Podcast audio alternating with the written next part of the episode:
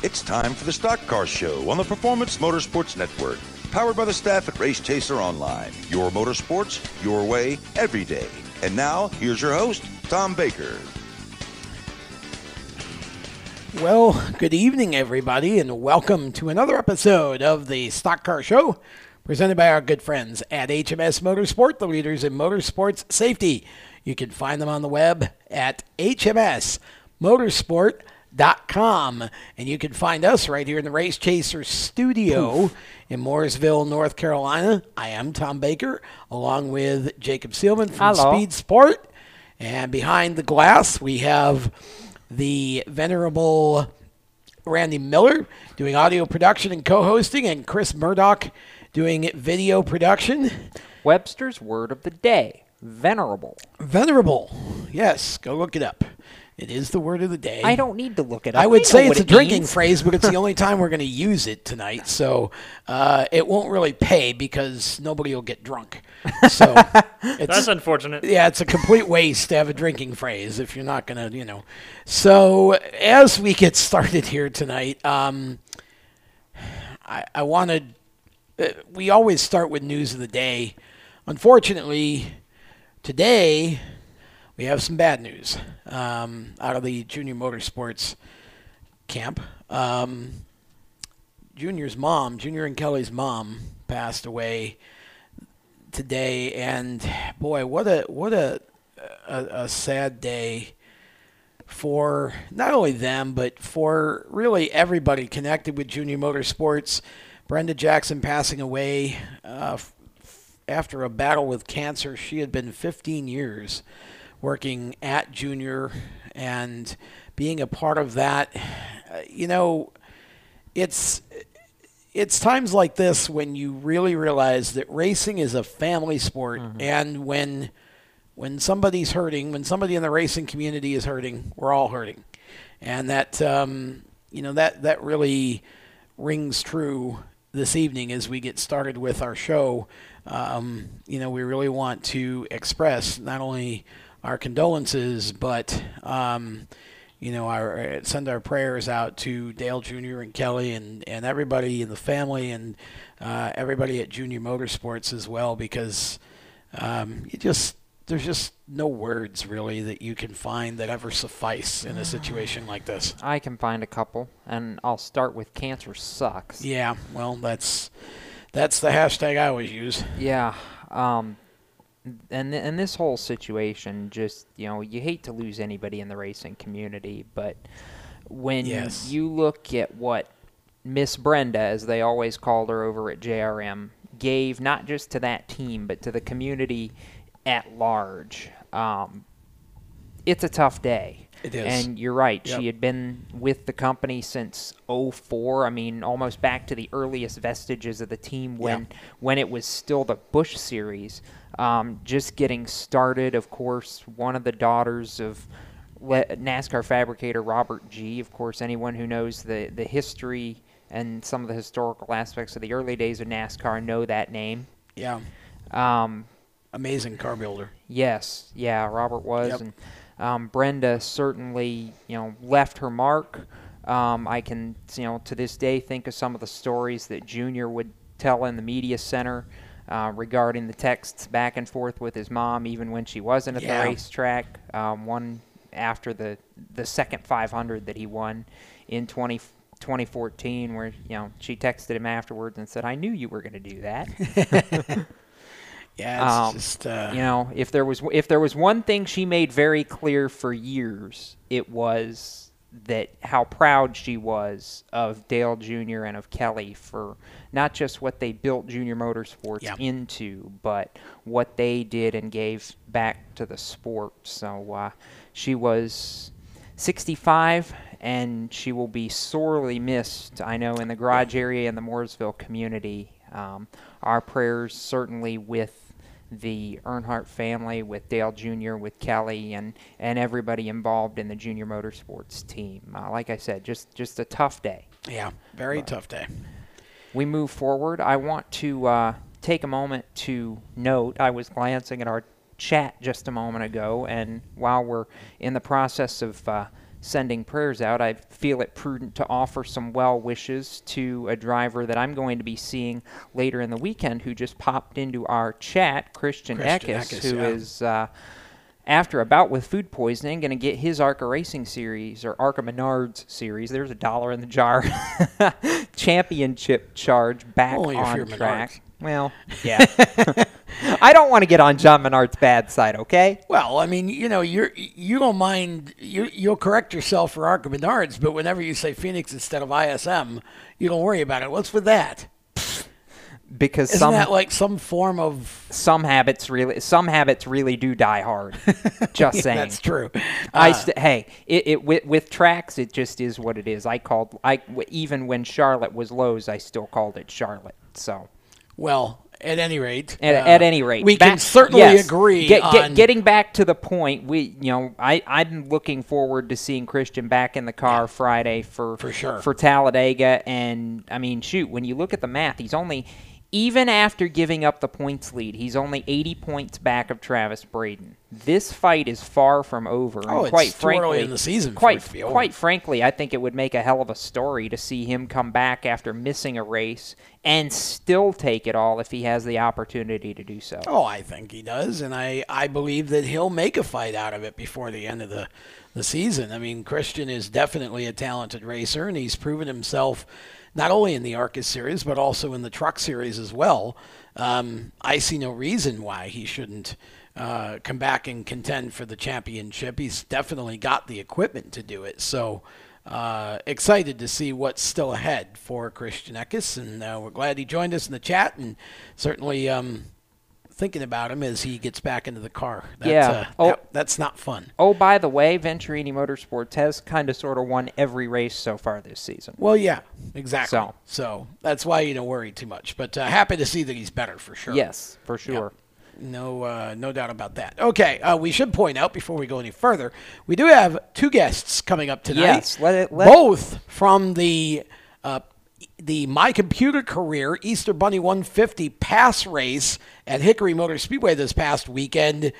Uh, man, looking forward to talking to both of them too. We've got Derek Griffith, one of the New England uh, Pro Stock slash Super Late Model, depending on what part of the country you're in, racers, and um, also Trey Jarrell, who made his return to action with Reedy Racing over the weekend and ran from 30th to 8th Hard in that race. Yeah, that uh, well certainly was a hard charger for sure. Even if he didn't get the award, he was it was definitely worth it.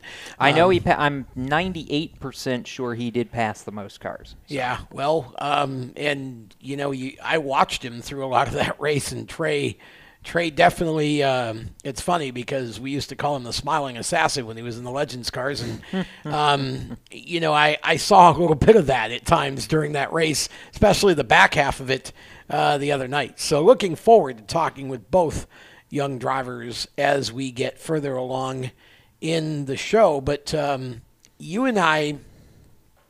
Well, I was there. You watched the event. I'm I'm, Mm-hmm. I'm guessing because we didn't see you there Saturday night. But Correct. I was wa- I was watching the, the video stream because after after back to back trips to and from day trip to Columbus, that yeah for for a race that got rained out, uh, I, I decided to cut my loss, especially after seeing it rain off and on all Yeah. day Saturday. I cut my losses and uh, watched from home because I wasn't in the mood to stay there till 10 10 10:30 at night.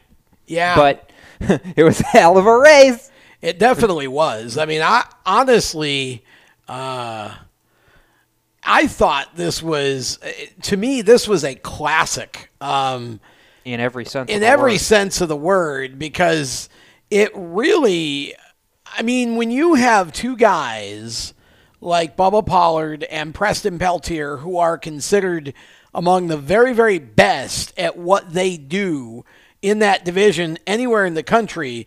And you've got Peltier, who's who had won, I think, five of those Yes. bunny races going into Saturday, and Bubba, who's won about everything there is to win this Everything year, but the bunny. Um, yeah, everything but the bunny.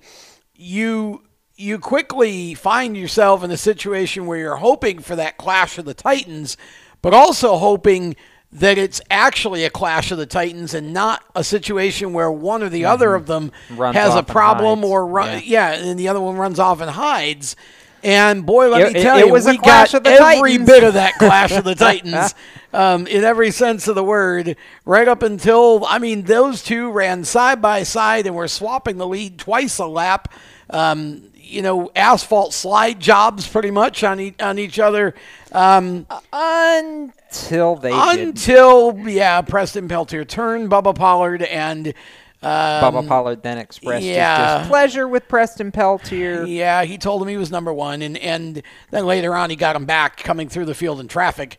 But um, you know that that basically took both of them out of contention for the win. But I'll tell you what, while that was going on, that race, th- that sort of battle between the two of them in traffic, open track, whatever.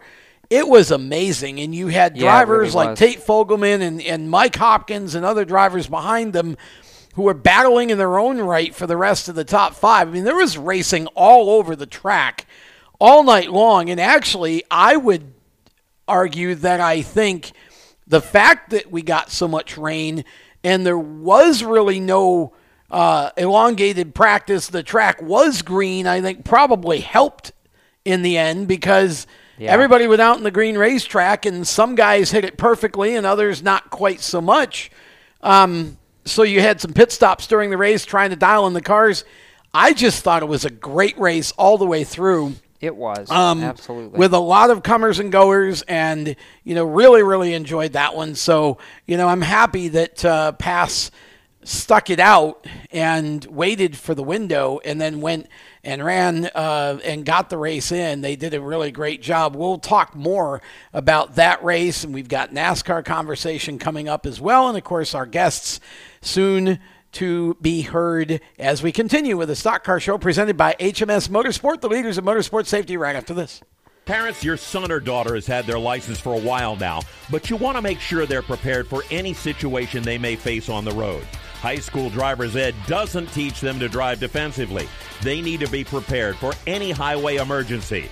For less than a month's insurance and a whole lot less, BSR instructors at Summit Point Motorsports Park in nearby Summit Point, West Virginia will teach your son or daughter how to respond instantly and positively to unexpected situations on the road. BSR's specialized accident avoidance training teaches swerve to avoid maneuvers at highway speeds, ocular driving, which focuses driving attention on ways to avoid accidents, vehicle dynamics and feedback, skid control and skid recovery, threshold braking on straights and progressive braking on curves, and off-road recovery techniques. This is stuff driver's ed simply doesn't teach. So call BSR today, 304 725 8444. Give your kid the skill set needed to drive safely and responsibly on the highway. That's 304 725 8444.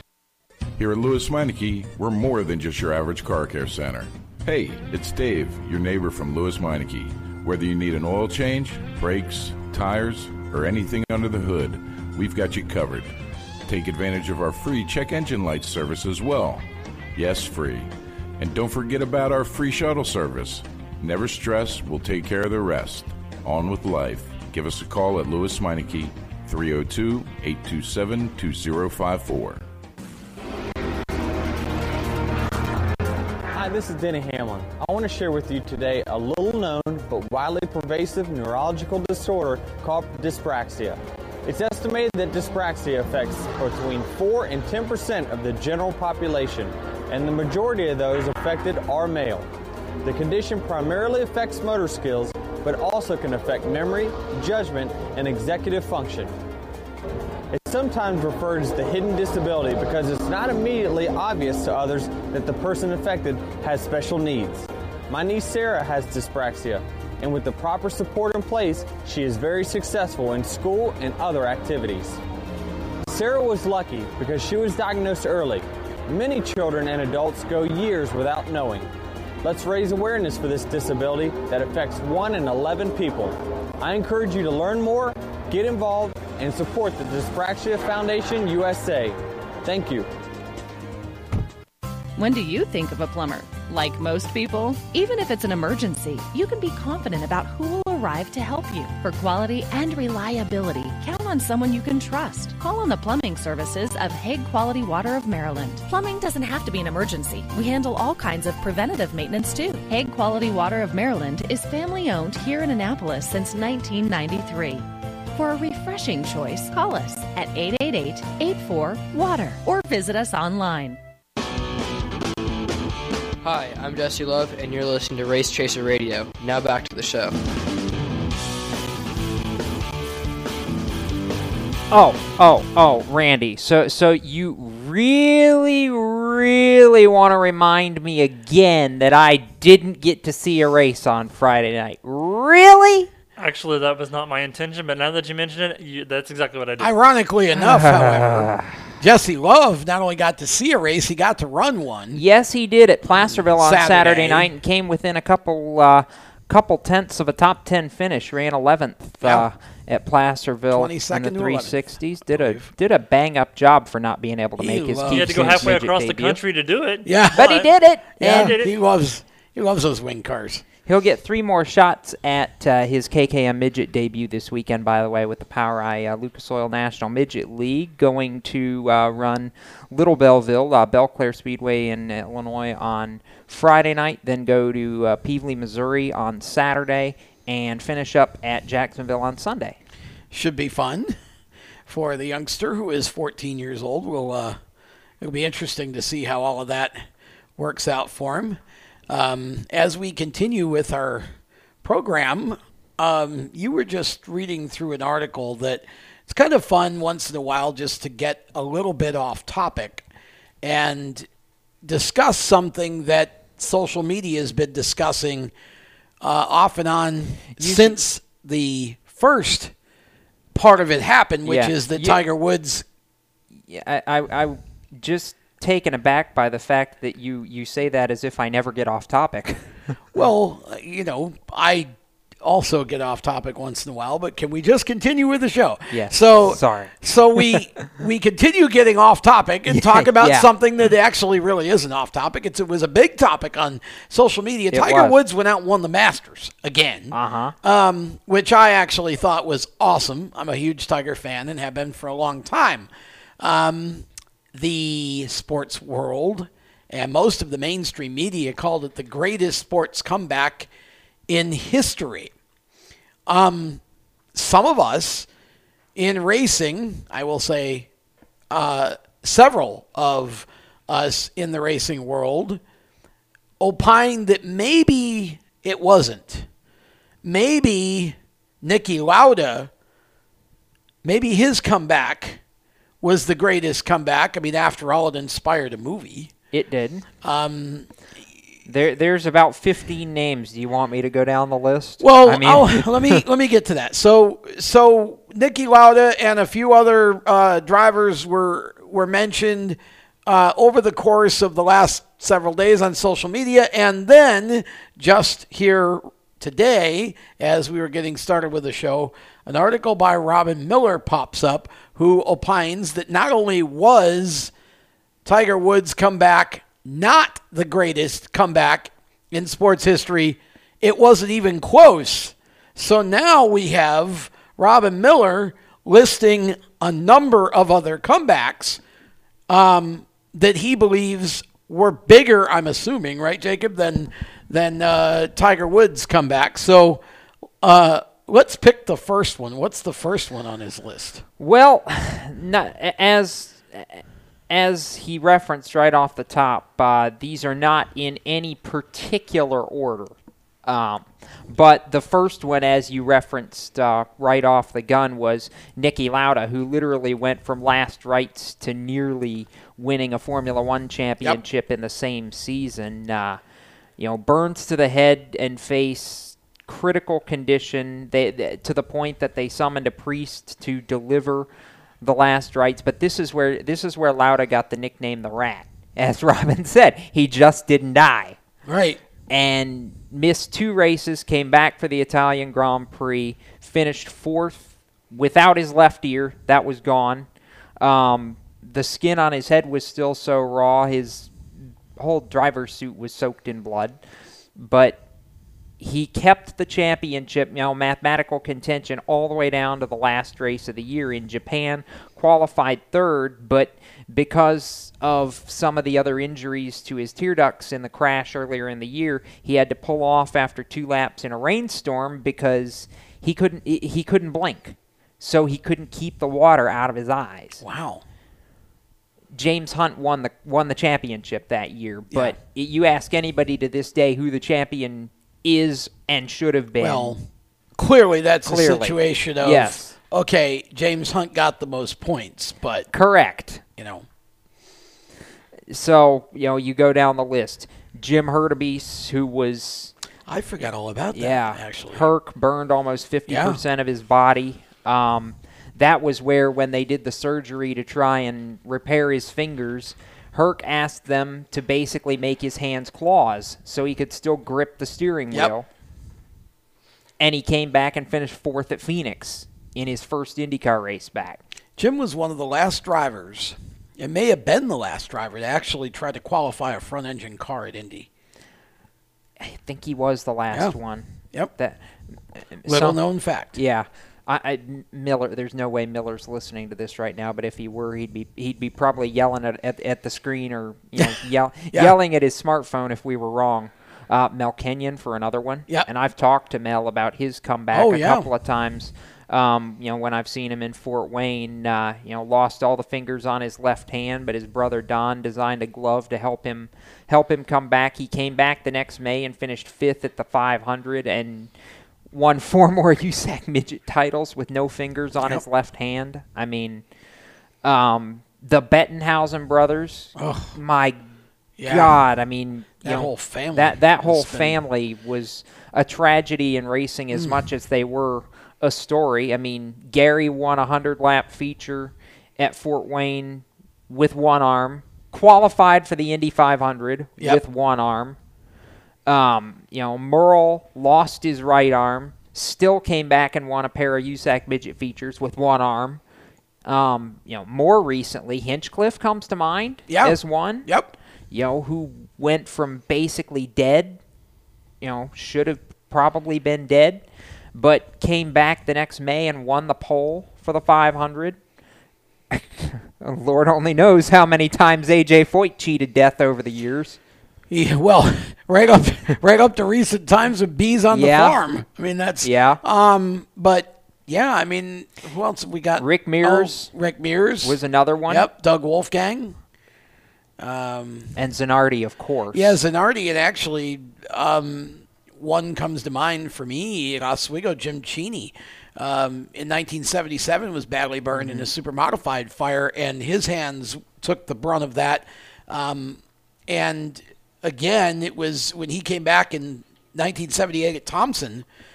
His hands basically, once he gripped the wheel, he couldn't ungrip it. I mean, he won the race, and in Victory Lane, they literally had to pry his hands off the steering wheel because he couldn't. Right. Um, and although Jim, after that, his career kind of took a, a bit of a downturn, he still had some strong runs. And, Right. um, you know, same kind of thing. You know, I guess when you look at all of that, th- th- it's such a subjective argument. It is. I mean, You're you know, wrong. greatest comeback in the history of sports. I'm sure there's a, a thousand comebacks in different sports that we we aren't even thinking of right now. And so for me, it's kind of like, who really cares what the greatest was? They're all great. They're all great way. in their own way, and they all, Yes. I think, you know, not only Tiger, but all of those drivers we just talked about, And there should are be. others. Yeah, there are Yeah. many others. I mean, um, I can definitely see Robin Miller's point in writing the article, Mm-hmm. but at the same time, again, I mean, we have to understand that most of the mainstream media, especially today's mainstream media and mainstream sports media, they have no idea who three quarters of those drivers were because none of them go back to to that part of IndyCar and F1 history where most of that happened. Right. Well, I would say the only one that has the potential to transcend motorsports in a somewhat similar way that Tiger transcends golf is probably Foyt. Well, maybe, but again, I think if you just look at the accomplishment itself, you know, Tiger went through a lot of a couple of surgeries, and you know, and has been kind of down for a while. So it's certainly a great comeback, and he deserves every bit of praise that he gets. Um, and people who sort of penalize him for all the off the, the course stuff that happened need to just look in their own mirror because yeah. we're all sinners. So it's like, look, if the guy's learned and he's he's doing what he should be now, I'm totally good with that, and and I love seeing him win that. Um, I don't care if it's the greatest or not. Every one of those drivers we just talked about, um, Tiger and anyone who has the persistence to overcome major challenges, not only in sport but in life itself, um, deserves mm-hmm. respect. And Absolutely. so, you know, whoever you consider the greatest or whichever comeback, if you're in that conversation, that's all that really matters exactly. as far as I'm concerned. Um, you know what I think we need to talk about here in the next couple minutes? What, well, I know we have a break coming yes, up, we but do, but we've got a minute or two. Dega. We can start that if you'd like. Talladega, sure. I would love Why to not? start that. Um, Stephen Evans is in our chat. I'm sure he's excited about Talladega coming up. Mm-hmm. I know something else he's excited about. Oh. Um, yeah, he's uh, well. We got Land of Legends. There's that too. Yeah, Stephen is now, and I am really happy for Steve being a part of that announcing team right? this year at Canandaigua, formerly Canandaigua um, Speedway up north, because that is a huge, huge uh, deal for him, and I know he's excited about it. So uh, definitely wishing him all the success and everyone at Land of Legends as they get started with their. This weekend season. was supposed to be their opening night. Yeah, but it uh, Mother Nature. Yeah, Mother Nature wasn't really a f- no. fan of. Mo- let me rephrase that. Mother Nature wasn't a fan of any racing anywhere from about the Mississippi east. Yeah, I mean Hickory luckily got theirs, and Bowman Gray got rained out too, or I would yeah. have been happy to talk about Bowman's opener on this program. so we'll have to do that. Uh, I have to do that on a future show. And with that, we're going to step aside. Then we'll talk Talladega in our next segment for a bit before we welcome our two guests, um, or our first guest anyway, in the uh, 45 segment. So we'll be back with more of the Stock Car Show presented by HMS Motorsport, the leaders in motorsport safety, right up to this. Everywhere you go, you hear it and you see it. It's coming at you through your phone, your tablet, and your computer. It's broadcast from your favorite radio station, TV networks, and cable companies. It's in the stadiums, the arenas, the ballparks. It screams for your attention at the mall. It's interactive on Main Street. It's even coming at you from the gas pump at the nearby convenience store. What is it? It's digital content. It's digital content. It's digital content. Somebody has to create it, somebody has to manage it. So whether your dream is to write it, design it, create it, call it, produce it, voice it, host it, light it, shoot it, switch it, record it, color correct it, it, edit it, code it, repurpose it, tweet it, blog it, post it, compress it, upload it, replay it, or make sure it gets to where it's got to go when it's got to get there in the format it's got to be in, you need to attend Carolina School of Broadcasting. The skills you will learn, the experience you will get, and the connections you will make at Carolina School of Broadcasting will open the doors to the career you want in digital content creation and digital content management. Call or come by today. Click csbradiotv.edu. You hear that? That's the sound of America's only sports car. That's right, it's a Corvette. But not just any Corvette. It's your Corvette. It's that who cares if there's traffic part of your day. And this can be you when you come to Cooper Corvettes. With 60 years of Corvettes to choose from, there's always a Corvette in your budget. And they'll service any Corvette you bring in. Cooper Corvettes on Route 1 just north of Quantico and Triangle. Call, click, or visit coopercorvettes.com. HMS Motorsport is the leader in motorsport safety. HMS serves the majority of Monster Energy NASCAR Cup, Xfinity, Camping World Truck, IndyCar, and IMSA WeatherTech teams, as well as countless SCCA and club level racers and driving enthusiasts throughout North America. Featuring world renowned brands like Schuberth helmets, Schroth belts, Adidas suits and shoes, Lifeline fire systems, and even Racecom radio kits, HMS has the right product for your type of racing and your budget. Their representatives are experts on only one thing making your track driving as safe as possible. With locations in Mooresville, North Carolina, and Danvers, Massachusetts, the HMS staff is always ready to take the time to help you find the right product for your safety needs. Don't settle for second when it comes to motorsport safety. Stop in to HMS Motorsport. Visit them on their website at hmsmotorsport.com or send them a message on Facebook and tell them the folks from PMN Radio sent you. Everyone knows Strutmasters is the suspension experts for luxury vehicles, and now we offer motorcycle products. Introducing Easy Rider, complete motorcycle air suspension brought to you by strutmasters.com. You can raise and lower your bike with the flip of a switch. Take those long rides with the ultimate comfort of Easy Rider air shocks. They're backed by Strutmasters, and you won't believe the low price. Check out Easy Rider motorcycle air suspension at strutmasters.com. Hey, I'm Brennan Poole, and you're listening to Race Talk on the Performance Motorsports Network. Well, Brennan races for On Point. He does, and that's Motorsports. also a reminder that I miss the trucks. Well, they'll be back soon. Yeah, at Dover, They're but gone for good. They'll just be no, they're not. But they've been week. they, have been gone for a month though, and that's way too long. Meanwhile, if you're if you're a racer and you qualify to be eligible for the ARCA series, You do get to race this week. Yeah, On Point has an ARCA car available. They do? Yeah, they do. When did that happen? They had a driver who um, had No, to. wait, no, not on point. Uh, Vizion. Oh, sorry, Vizian. Yes, my bad. It was Vizian. You're right. It isn't on point. Yeah, Vizian had has an ARCA car available um, if you'd like to hop into it. So uh, just go to Vizian Motorsports page. You you totally psyched me out for a minute. I was like, You're when right, the it's heck Vizion. did on He was almost get mad an that he, you had breaking news and he didn't. I know, right? I could Second, have was really breaking mad. news. I could have No, done I- his I- sounder and I played that reentry because I I was hoping we would get to talk about Brennan and being in a modified. It hit uh, Bowman Gray, but of course it rained. Of course it get to, rained. so- Well, we could talk about him being in one, He but practiced he for a didn't. little bit, He wasn't 10 because minutes. there was no race. Who's, yeah, mo- whose modified did he practice, Randy? I would have to double check. yeah. I can't remember. Please do. I think it, I, that was, actually I think On Point actually filled in an entry for him to go to Bowman Gray and race. But I'll No have to double kidding. check. Yeah, I think I think that might be you, right. You do that actually. while we Yeah. talk I will about. do that. Yeah, Randy I will will look work that on up. that right now. Yeah, Ra- Randy's going to work on that. While in the meantime, we can talk about the fact there's three races at Let's Talladega go talk this about weekend. let's talk about Talladega for a little Yes. bit because Talladega is fun to talk about any time of the day. Um, what's interesting to me is we're a little different this weekend because we have no restrictor plate in the Cup Series. in the Cup Series. Well, yeah, that's what I'm saying. Right. We introduce the tapered the spacer. new tapered spacer part of the package, which of course has not been run yet on a super speedway because at Daytona they still ran the plates.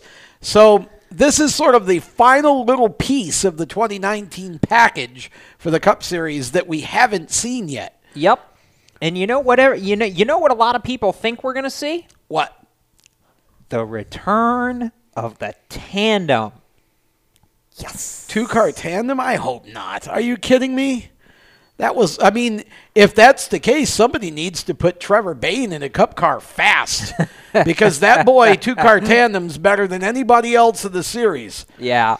I mean, Yeah. that's how he won the Daytona 500 in 2011. Was that he he learned how to two car tandem better than anybody He else didn't have any. Well, yeah, because he didn't have any bad habits to Yeah, unlearn. exactly. But, uh, but yes, eh, that seems to be the rumor I hope going that's not the around is that I even that. even some of the drivers have said you know said that they feel like it's a po- the, t- the there's a possibility the tandem draft could return. See, if that's what we're going to see from Talladega and Daytona going forward, then, you know, as far as I'm concerned, that's junk and you need to just get rid of it. And, and before they ever hit the track and put the restrictor plates back and let's go. So I'll play devil's advocate because I can. You're not a fan of 88 lead changes in one race? I'm not a fan of two car tandems. Lead changes are fine, but the two car tandem, it's not it's it's like a team race. Uh, It's like a team lead change. It isn't just, you know, somebody passes somebody and somebody else passes somebody.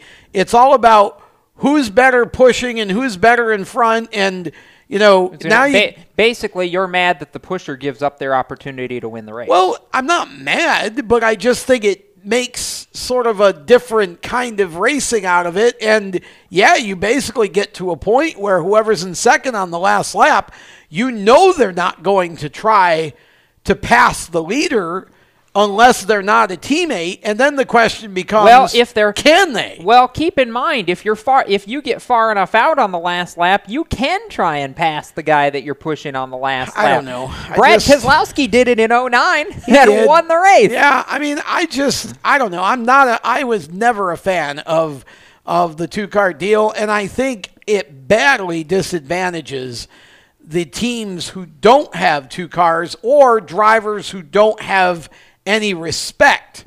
Um, who don't, you know, you if you've got the the major teams are okay. You push him, I'll push him, and then we'll swap every once in a while. Right. And then you got to worry about your temperature going up because somebody's on you, and then somebody turns somebody because they can't push well, and we have a 28 car accident. Um, so But what are we really doing here? If here? you look at the numbers back in the tan- in the days of the tandems, we really didn't have any big ones. Well- Becau- but then again, that's because with the tan- the tandems were all spaced out far. There was actually space to avoid a car when it wrecked. But that was a, a really different type of car too than what we have now. We haven't had we haven't had the two car tandem since 2011. That was really the only year that We it was that- it was it was it was big. The begin that was the- maybe into 12. yeah, eleven But and that's eleven and twelve. The cars yeah. have changed a ton since then. So a little bit. I mean, we went from that eleven and twelve was still um, Gen five going into the first iteration of the right. Gen six. That's what I'm saying. It's it's not that these are completely different cars. I'm not a big fan of that. I'm hoping that's not what happens. I mean, I, I really I would like to see a style of racing on the super speedways that's much more reminiscent of the 70s and early 80s where you you have a situation where a single car can draft up and pass rather than um, having to rely on a second car because then we have no idea um, who's actually the best car or not because they're all pushing, and I hate cars that push each other anyway because that's what causes wrecks. Okay, Randy, you've got an answer to the question of who is Brennan Poole driving for Yes. at Bowman Gray. It, it was an on it was an on point motorsports entry that was sponsored by Strutmasters. oddly Oh, enough. fun. Oh wow! So Okay, That's fun. interesting.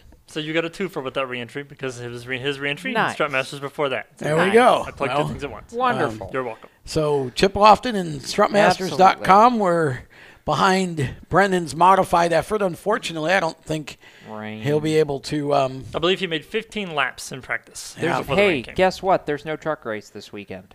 oh, that's right. So I guess he can go He back. He could go Yeah. back if he wanted. Yeah, guess he can.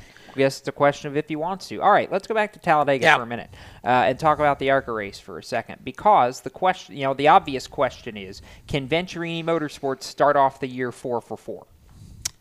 Sure, of course they can. I mean, that's uh, you, you got Christian Eckes coming back. Michael Self. Michael Self is is amazing on super speedways. I mean, that's his forte. Um, you know, I don't see why not. I mean, who, you know, Talladega is a race anybody can win. Right.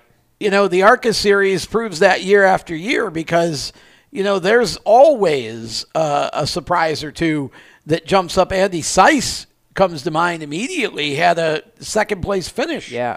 One Um, year and yeah. really could have won A year ago at Daytona. Yeah. At, uh, no, Talladega. Yeah, it was right. at Talladega. Um, so Brandon Lynn's in one of the Venturini cars, and we know he's solid in the draft. you know, there again. I mean, I there.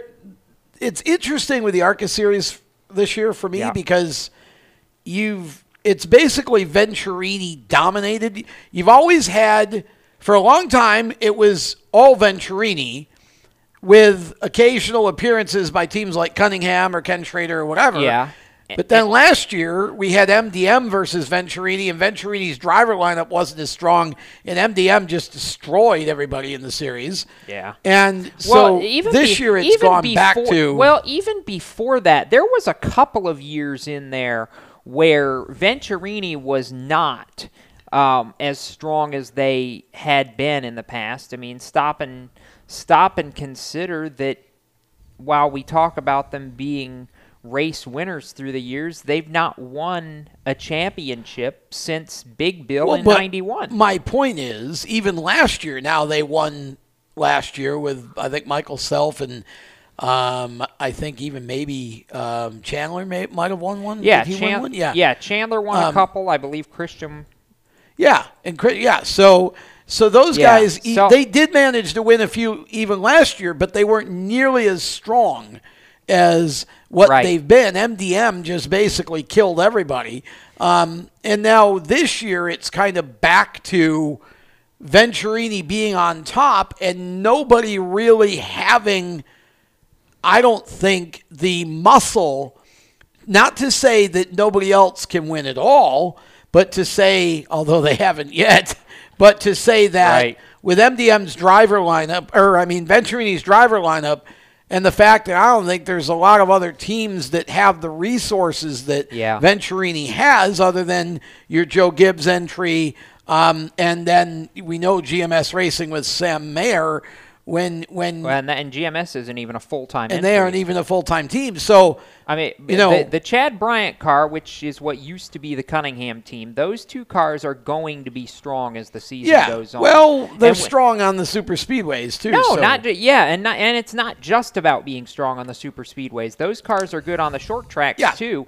Um, Joe Graf has just had a lot of bad luck the first couple of races. Uh, just a small point, by the way, this is the first time since 2015 in the ARCA series that one team has won the first three races Wow. of the season. Okay. And what's interesting about that is when you go back to 2015, it wasn't even a multi-car team like Venturini that won the uh, first three races of the year. In fact, that year it was the uh, what was then the small GMS Racing operation Yeah. with Grant Enfinger that was a one-car team that you know that was that year was what sparked Right. the rise of GMS as an eventual powerhouse. But that's the last time uh, that one team had had won the first three races of the year. And Grant actually did it two years in a row. He did it in 2014 with. Oh gosh, I'm trying to remember off the top of my head with the Howard Bixman, the 90 team, Yeah. and then did it the following year with GMS. So. Unfortunately, in this day and age, in both ARC and K&N, you, you have you always seem to have one or two just super teams that are basically almost cup Uh-huh. teams in those series, um, competing against other teams that don't have. And so you get these very lopsided results, and that doesn't detract from the drivers or anybody Right. connected with those teams. But to say that, um, you know, there there's just one or two teams that are always miles better than the other, and I think you know you're seeing that in K and N this year. You're going to see GMS Racing versus Bill McAnally pretty much, and um, you've got Venturini here that basically Right. is right now between the strength of the team and the drivers, they are the best overall team in the series, and you know for the most part are going to be the team to beat all year long. Mm-hmm. You know, Stop, stop and consider that real quick before we go to break. You know, we're talking about Venturini being a powerhouse again now, and there was a time they you know, not that long ago that they went winless in 2015, only won one race at the very beginning of 2016, and for the longest time we're like, uh, hello, guys, are you still alive over there? Well- and they won a couple races late in 2016, then went on a slump again Yeah. for most of 2017, and then, as you mentioned earlier, came back strong with uh, six wins Yeah. in 2008. That's Actually, seven wins in 2018 between uh, four different Right. drivers. So Yep. they're they're back on the upswing now, and I'm going to be particularly interested going forward to see how they react. And we have to go to break, and we haven't We even do? talked about Xfinity or Cup, so we'll, we'll save get that to for that later. exactly. We'll get to that, but right around the turn, we have our first guest, Derek Griffith, going to join us right after this. You're listening to the Stock Car Show presented by HMS Motorsport. Be right back. Motorsports sales professionals. Performance Motorsports is looking to build a team of experienced media sales professionals to represent our programming to the industry's top companies, magazines, and racing series. If you have motorsports sales or marketing experience, know how to work with agencies, understand social media, and are incredibly creative when it comes to working with clients and promotions, then we want to hear from you. Top performers are richly rewarded. Your imagination is the only limit here. Call 717 749 0444. That's 717 749 0444 or email us at scorpionradiogroup at gmail.com. You want to ask for Sue.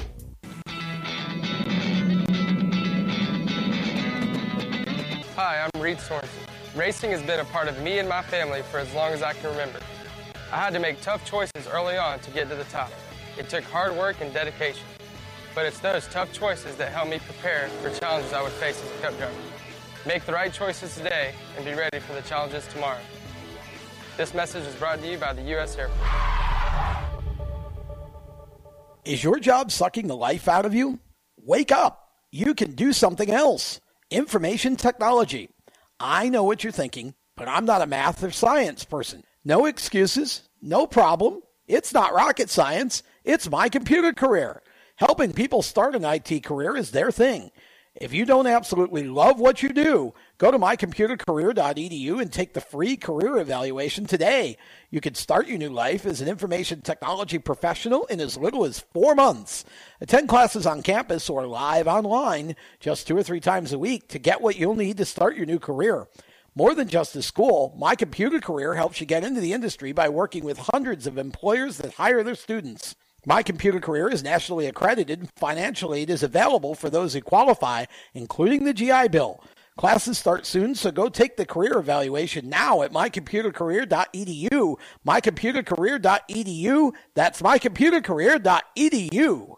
How to deal with someone who says that's so gay. Outsmart them. This party is like so gay. Totally. Excuse me, but did you ladies know the word gay used to mean happy or excited? Then it became a word used to describe gay people. Then somehow it came to mean dumb or stupid, which is how you just used it, which is not very nice. Ew, that guy is on the football team and super smart, and he totally hates us now. Totally. When you say that's so gay, do you realize what you say? Knock it off. Learn more at thinkbeforeyouspeak.com. Hi, I'm Cody Connor, and you're listening to Race Talk on the Performance Motorsports Network. Now back to the show. Welcome back to the Stock Car Show presented by HMS Motorsport, the leaders in motorsport safety. You can find them on the web, and you should, by golly, at hmsmotorsport.com if you need driver safety gear that is definitely the place to go. They got radios, they got all kinds of uh, stuff. So uh, look them up at hmsmotorsport.com. We are thankful to have them as part of our uh, family here at Race Chaser Media. And another part of our family, at least for tonight at uh, Race Chaser Media, is Derek Griffith. Derek going to join us for the very first time on the Stock Car Show. And um, we are excited to have Derek aboard. Derek's one of the young up and coming racers out of the New England area, runs in what they call a pro stock up there. Down here, we can't have the same name, so we have to call it a super late model. Not really sure why. Guess just to confuse people. But anyway, Derek, welcome to the program. We're happy to have you. Awesome. Thanks. I, uh, you know, pleasure to be here. Well, talk a little bit about uh, your background, first of all, for those who aren't familiar with you. Uh, you told me the other day you didn't start racing until you were 12? Yeah, yep. It's funny. A lot of these young kids nowadays, and um, you know, they they grew up running carts their whole life, and um, you know, they uh, they started at a real young age. But I started. My father ran, uh, you know, kind of junkers at Hudson Speedway, like enduro cars and stuff. And I think my first time on the racetrack, I was eight months old, and there's a picture of me in the in the grandstands, uh, eight months old. so wow. um, I've been going there for you know, as long as I can remember watching him run, you know, they had like some figure eight races and uh, some enduro races and stuff. And, um, you know, I became the, the age where they, uh, allow the, what they call the Thunder Light division, which is, you know, the kids division and their class rules were, you know, four cylinder. It's got to, you know, be safe. You got to have a lot of safety equipment and yep. stuff. And, um, me and my dad went out and bought a Volkswagen Golf, um, for $700 and, went out and uh, we had a, just a blast that first season. Like I won my first ever race, my first ever heat race and first ever feature in the day. Like my first ever time strapping into a race car. Wow! And uh, yeah, we had from there. My dad's like, I I knew I was you know I was screwed. I was going to be doing this for for a long time if uh, if he did that good. You know, his first time out. So um, I never would have thought I'd be doing what I'm doing now. That's pretty amazing. Uh, and of course, you know, for those who are listening to or watching this show, uh, the racing in New England is just incredible. I mean, I grew up in you know central New York, and back in the day, of course, it was all about supers and modifieds. But you guys also had the pro stocks up there, even back then. And you know, there's there's kind of it's funny different parts of New England. You go over here and it's pro stock country. You go over there, it's modified country. And of course, back in the day, there was a little piece of it that was super modified country as well. And, um, but the pro stocks up there are one of the top divisions and the legends that have come out of that.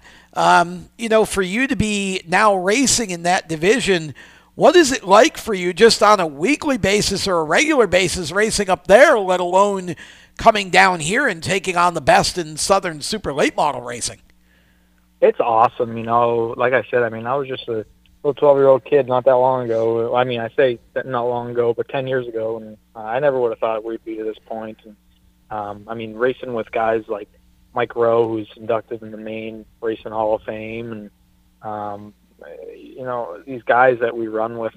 That's it's really impressive. I mean, Johnny Clark's won six PASS North championships. Yeah. And, um, I mean, Ben Rowe has started every single PASS race. Since Oh, wow. Since day one.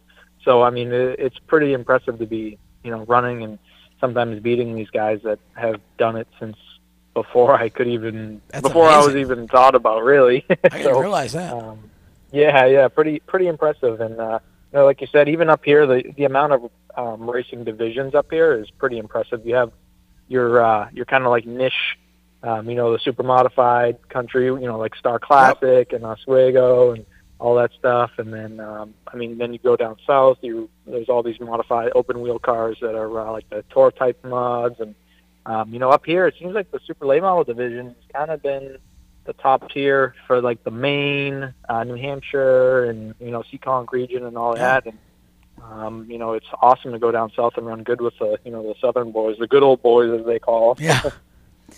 So Derek, I want to back up for a minute before we talk about the uh, the Easter Bunny 150 from over the weekend because last year you you mentioned um, earlier talking about coming up through the ranks, and it's really been a, a rapid ascension the last couple years. You won the Granite State title in uh, in 2015, I think it was, and then last year took the huge step and beat out Ray Christian and Ben Rowe for the PASS national championship for the first time. I mean, how big a moment was that for you to finally stand on that stage against, as you called them, some of the best of the best, and say, "Hey, we're here now." At 22, mind you.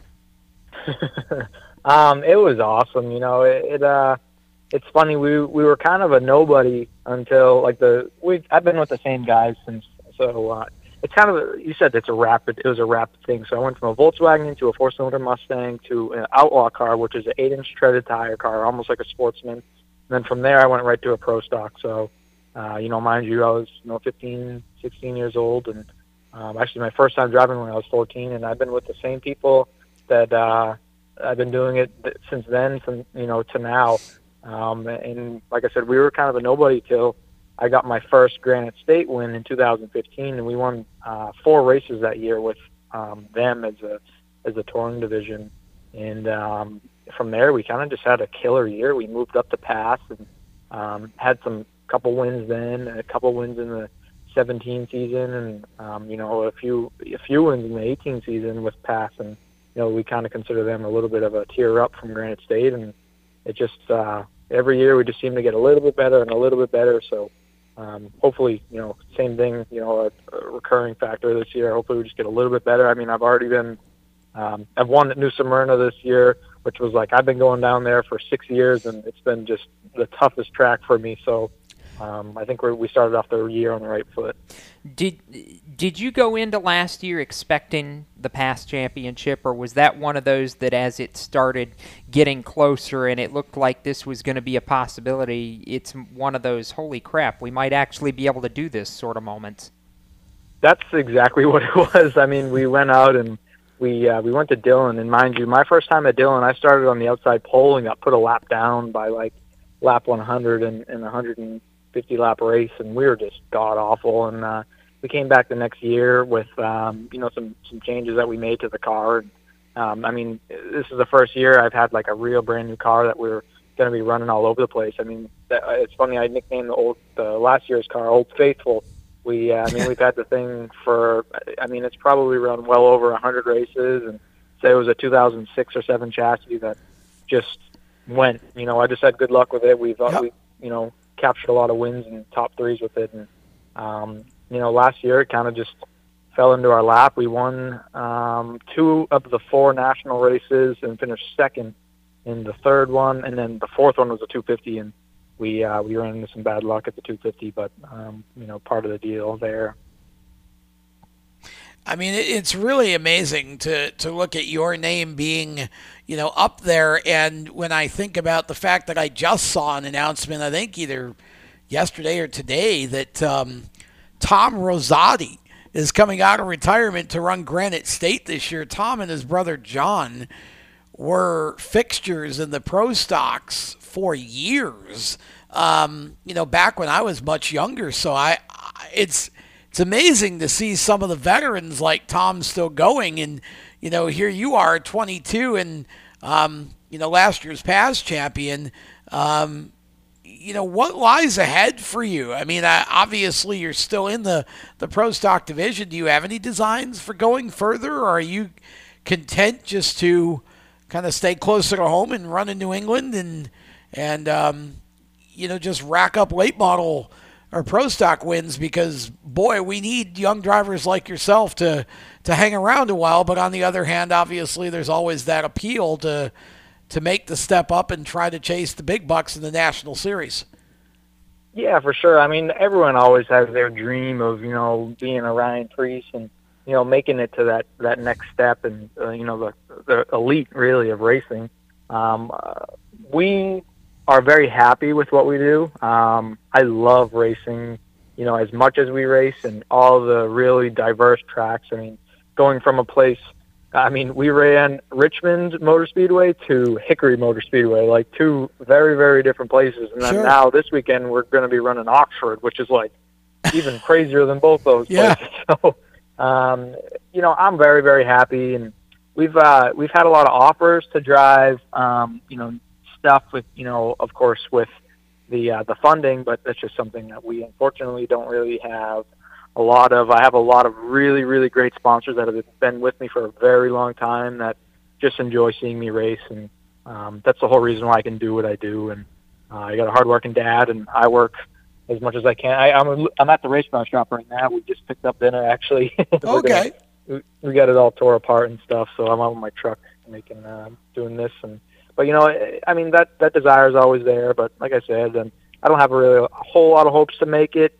Um, but like I said, we're super happy with what we do. If if I could just knock off a few big wins um, in a lot of these high tier races, then you know I'd be able to be pretty happy with my name. You know the books as some sort of winner, of like a 250 style race or a Derby style race, anything like that. Well, if I were in your position racing up there at those tracks in New England, I think I'd be happy too. We're going to ask you to hold on, if you will. We'll give you a couple minutes to grab a couple bites of dinner while we step aside and take a break. When we come back, more with Derek Griffith, Trey Jarrell coming up shortly as well, and more NASCAR talk on the Stock Car Show presented by HMS Motorsport. We'll be right back. Do you love the sound of high revving motors and the smell of burning rubber? Do you want to get your car sideways right at the ragged edge of control? If you've always wanted to try drifting or learn to improve your drifting skills, Summit Point Motorsports Park, the Mid Atlantic's premier motorsports facility, has the expert instructors and the specialized track to teach you how to drift and the skills necessary to drift competitively. From skid pad to open sessions, Summit Point Motorsports Park has the safe and open environment that allows drifters of all skill levels, new to intermediate, to get sideways and smoking. With a focus on safety and the skill set necessary to drift competitively, Summit Point Motorsports Park's Drift Nirvana is just the thing for you. Call for your reservation today, 304 725 8444. Or for more information, go online, summitpoint-raceway.com, or you can email them at office at bsrinc.com. Drift Nirvana, getting you sideways the right way. How to be a great dad in 15 seconds. Bike ride, go fish, walk in the park, phone call, milkshake, play catch, picnic, fly a kite, tell jokes, laugh, talk, read a story, tell a story, bumper car, swing set, bowling, pillow fight, cut loose, stay tight. Whew. Because the smallest moments can have the biggest impact on a child's life. Take time to be a dad today. Call 877 4DAD 411 or visit fatherhood.gov. Brought to you by the U.S. Department of Health and Human Services and the Ad Council. This is Jeff Gordon. You don't have to be a NASCAR driver to be someone's hero. You can be a hero when you volunteer to become a marrow or blood stem cell donor for someone that has a life threatening blood disease. The National Marrow Donor Program needs donors like you so that more people can receive transplants. You could save a life and become a hero. Learn more at www.marrow.org or by calling 1 800 M A R R O W 2. Automotive technicians and auto service trainees, how would you like to work at the beach and perform for one of the best car care centers in the nation? Lewes Meineke is now looking for skilled automotive technicians to join their award winning team. If you're a gearhead that knows his or her stuff, or a young up and comer that has the motivation and drive to succeed, then you need to make this call today. 302 827 2054. Lewes Meineke Car Care Center, located in beautiful Lewes, Delaware, offers a highly competitive compensation plan, great benefits, a flexible schedule, and did we mention that you're going to be working at the beach? Plus, there's a signing bonus for the right candidates. Technicians must be ASE certified and have a minimum of six years' experience. Beginners advance at your own pace in one of several entry level positions. But whatever you do, don't wait. These jobs will go fast. Call Tim at 302 827 2054. That's 302 827 2054.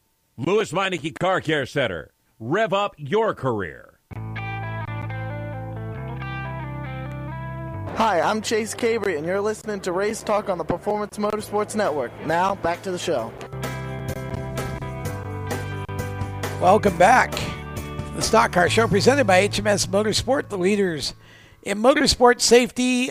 I am Tom Baker. Jacob Seelman is sitting next to me in the studio here in Mooresville, North Carolina. Behind the glass in the tech shed, so to speak, are Randy Miller and Chris Murdoch, and we are talking on the Strutmasters via the strutmasters.com hotline to Derek Griffith from New Hampshire, who is uh, one of the up and coming pro stock racers from New England who brings his pro stock down here, magically turns it into a super late model, and runs it with the PASS series uh, down here because that's what we call them super late models in the South. Yes. Um, I, I have a question. go ahead. Eric. Um, Yeah. So, in, in thinking about this and looking at the way the season started for you, Derek, you're. I know it's only one point, but you're still leading the PASS North standings after the opening race of the season. So, I, I, I'm going to pose a hypothetical here say we get down the road to the end of the season, which, you know, in, in your eyes, which one carries more weight? The national title that you won last year, or if you would be able to convert a PASS North championship this year, knowing, as you referenced, some of the legends that have been running PASS North for years and years? Um, I believe, my personal standpoint, that the North is a tougher deal um, right now. The the diversity in the tracks and the amount of actual people who run the full season um, is a is a little bit tougher than the national deal. Some races got called off last year, which almost kind of really fell in my favor. I mean, um, uh, but and because we did so well at the beginning, um, but you know the whole North deal is just so tough. I mean, you got races from Spud Speedway in Caribou, Maine, which is seven hours north of me, and it's only one state, so it's Wow. like, it's crazy. Yeah, so from there to to Seekonk, which is a place that we normally do very well at, but for some reason last year we had awful luck at. Um, you know, it's just to you know. Then there's Oxford and Thunder Road, and um, uh, you know, there's all kinds of places that that just the North is such a diverse. I wish it got a little bit more spotlight because um, it seems like not a lot of people get to see what the the PASS North, like how uh, gritty the racing is. You know, it, it's. I mean, you have. I think only um, it was me, DJ, and one other one other person only won three races last year with PASS, like in the North. Um, you know, that, that's pretty impressive. It, I think there was there's over, over the last four years, I think there's only been a handful of people that have won three races in a season. So that's pretty impressive for for someone. You know, I mean, for a season of you know racers that brings in sometimes 35 to 40 cars in just a, a you know regular Oxford show. Right. So that's pretty crazy. you, I mean, you've, you've set yourself up nicely so far. You're leading the North after the opening race of the year, second right now in the national standings, a couple races in. I mean, this is, I, I know there's a long way to go, but it seems like in the last year or so, everything's clicked right for you. And as we were talking about in the last segment, you've really kind of said, you know, to all to all the guys who have been doing this for a lot longer than you, hey, hey, I'm here now. Yeah, yeah, for sure. It's cool to gain some respect from some of these guys that I've been watching race for a long time, and you know, when I started, had that like you know star effect to me, and uh, it's cool to be become friends with people like Mike and Ben Rowe, and you know, all all these guys who have won championship after championship, and um, all that. So we uh, we set ourselves up pretty good so far. Um, what's going to be the telltale is this weekend at Oxford. It's uh, for some reason we can run good everywhere we go besides Oxford and Beechridge. So Beechridge mm-hmm. got pulled off the PASS schedule for the year um, due to some complications with them, but Oxford has I think six races on for the year. Um, wow! So I really I really got to get my uh, my game together up there at Oxford. It's just that place. I, I just struggle there so much. Um, and I'm really I'm hoping that this the Fury car it's, it's going to be its first time there this weekend. So I'm really hoping that uh, it uh, you know is the thing that we the key that we needed to get us going up there.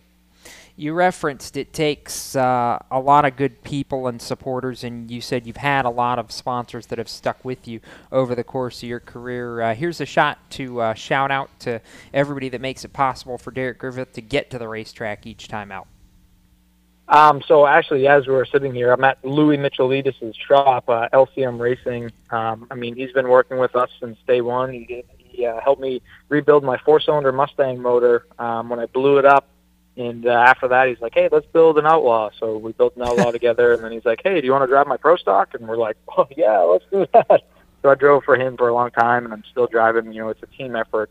Um, him and his sister is my spotter, and has been my only spotter through the years too. I, I've never run a mirror in my life, and I've only had her as a spotter. So, um, pretty wow. cool to to have that sort of uh, relationship with a crew, you know, their family. That's um, awesome. Yeah, yeah, pretty neat little fact. Um, but then I got uh, my friend Jeremy. He uh, he helps out as much as he can. He just you know became a plumber, so we don't see him as much as he used to. But he's been helping me out. You know, good friend for a long time.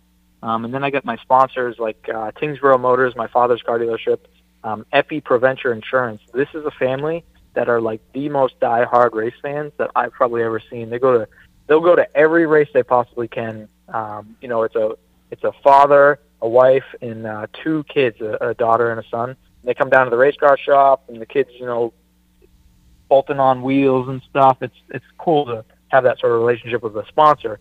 Um, and then we have uh, Deputat Excavations, um, Chuck Taylor Racing, um, my own business, Northeast Auto Imports. Um, I mean, the amount of help that I've received over the years has just been incredible. Uh, Jericho. Um, there's been a lot of actual uh, companies that have worked with us too, and um, also this year I'm part of the Kulwicki Driver Development Program. Um, again for the second time, so that's huge. That you know that really really makes a big difference. Absolutely. Well, that's awesome. Okay, so uh, where can our fans who watch and listen to this show, where can they find you on social media and such if they want to keep up with your career? Uh, Facebook is the best way. Um, if you head to Derek Griffith Motorsports on Facebook, um, we're constantly updating with uh, videos, pictures, schedule updates, um, sponsor thank yous, and all kinds of stuff. We also have like giveaways that we do, and with like T-shirts and apparel and um, all that stuff. And then I also have www.derekgriffith.com, which is another way to look up some previous stats and finishes and stuff like that.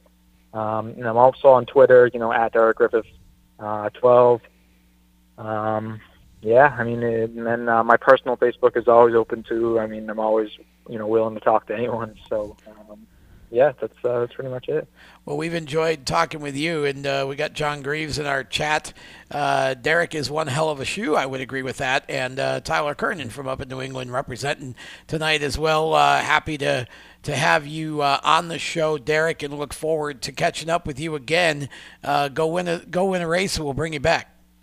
Awesome. I appreciate it, guys. My pleasure to be on the show, and hopefully hopefully I'll be getting this call again soon. Sounds good. That's Derek Griffith, and uh, off he goes as we continue with our talk about uh, the race at Hickory. We've got uh, just a couple minutes left in this segment. Um, that race definitely one for the ages, and Derek was having a decent run, just starting to wind it up. He was kind of cruise control for a little while, just saving the equipment, and then started to, to gear it up and make his run to the front and got wrecked. Yeah. It was kind of a shame to see that. Um, you know, there Not were cool. No, not cool. Uh, but uh, certainly did put on a good show. And um, Derek's a, a really, really humble young man, and you don't see uh, a lot of that. Well, uh, you don't see as much of that Right. in the sport as I, I think you used to. Um, and you know, here's a driver who's content just to be racing in New England and having a good time doing it. And you know, we need the the local younger drivers to stay around to become Yes. veterans at those tracks. Right. Um, and boy, if I had the chance to race at some of those legendary tracks, you'd have to pry me away from a with a crowbar. Uh, you Yeah, know, it, it no better be a really good NASCAR offer to get me to Absolutely. to uh, stop doing that. Uh, with that, uh, we're gonna uh, step aside here. We've got Trey Jarrell actually coming up in the next segment, and Trey was another driver who had an outstanding run for a very small team uh, in that race the other day at Hickory. We're going to talk to him about that and what he's got going on for the season with Reedy Racing.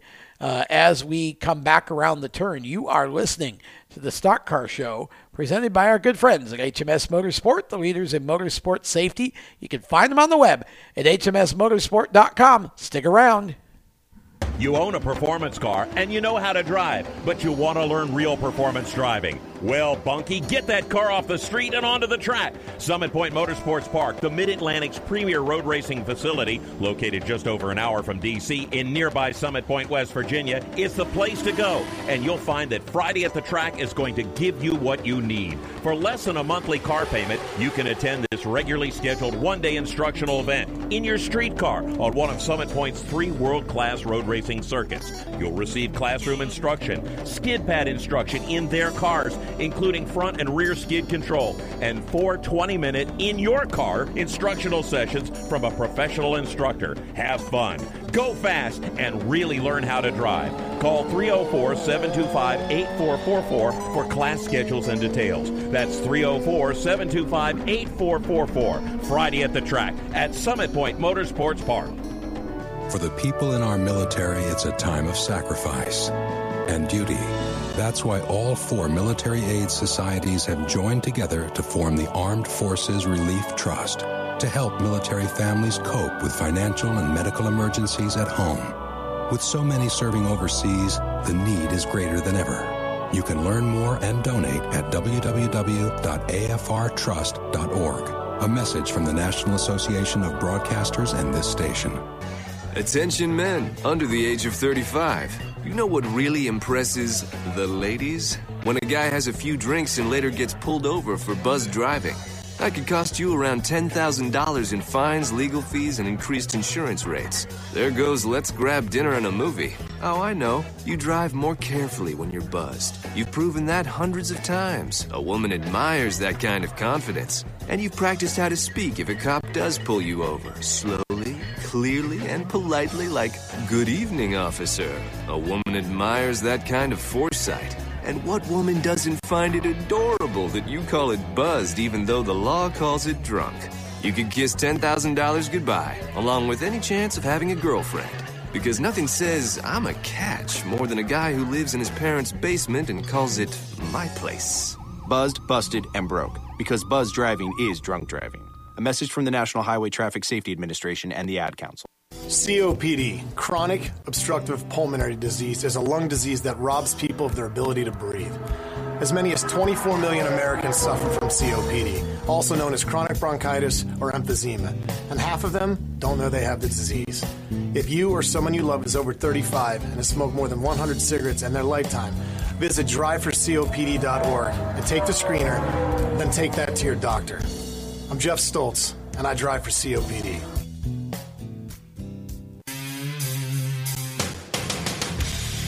Hi, I'm Brandon McReynolds, and you're listening to Race Talk on the Performance Motorsports Network. Now back to the show. You're laughing. Well, welcome back to the Stock Car Show, presented by HMS Motorsport. And yes, Brandon McReynolds bringing us back from break. Hey, hey, hey! I have news real quick. You do? Yes, about Brandon actually. Oh, really? Yes. Uh, so through the grapevine, I have heard that uh, he is beyond running the ARCA race Friday at Talladega with uh, KBR Development. Right. That Visconti Motorsports has made the decision to bring the car to South Boston for the twin races since Brandon is third in points and really close. We were Okay. waiting to see if that was actually going to happen, and it se- appears as though it is going to Well, happen. that's good news. It's good to see Brandon get it. that shot. We uh, we got to see and hear a lot of Brandon. Uh, Chris and I did over the weekend. Brandon was spotting for uh, one of the PASS racers. Well, that's fun. Yeah, and was regaling us in the media tower, which became kind of the spotters tower during the rain delays. Mhm. Um, was regaling us with story after story after story, and no, we can't tell any of them on the air. Um, but but they were funny, and uh, Brandon is Brandon's an entertaining kid. We got another entertaining kid on the uh, show with us right now via the Strutmasters.com hotline.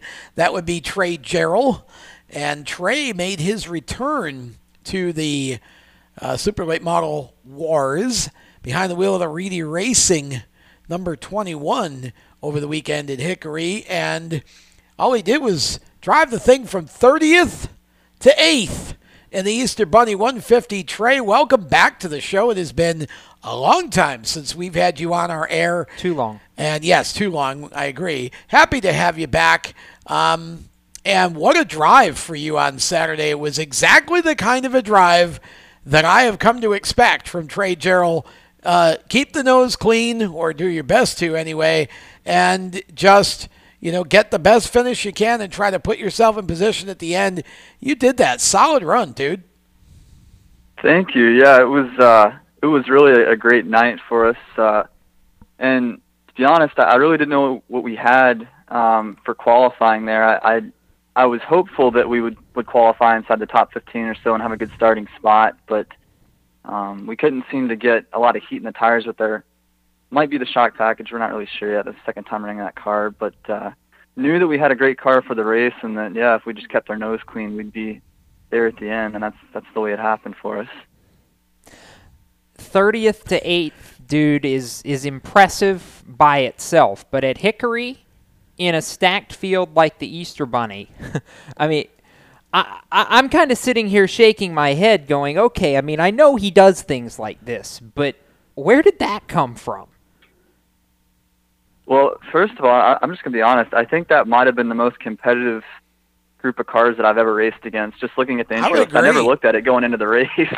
yeah, I I didn't really want to look at it. I knew there were going to be good cars there, and, and I was I was like, yeah, I, I'm pretty comfortable just not knowing who I'm racing against here. But um, I think part of it was was with the rain coming. A lot of people were pushing hard the first half of the race, and and that just wasn't our game plan. We just laid back, honestly, and and kind of watched the wrecks happen for the first half of the race, and uh, just saved our tires. And so when it did get around to about lap 100, we were sitting just outside the top 10, I think, and, and still had plenty of tire left. And um, we got some of those long runs there, we were just able to pick them off one by one and um, got in behind Justin Kreider, and, and he was doing a really great job of opening up holes for me. And um, we were pretty. Yeah, he was there in the long actually. Yeah.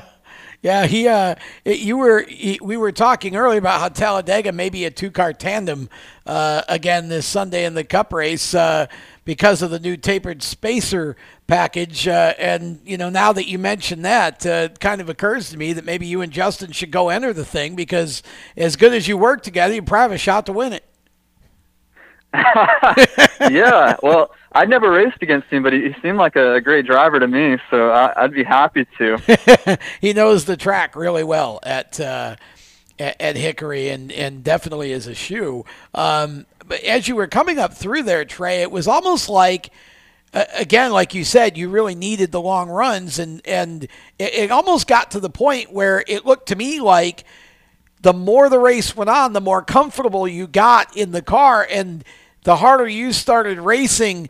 And boy, at the at the end of the race, I really felt like if you'd had one more long run in you, you might have been able to get at least into the back half of the top five.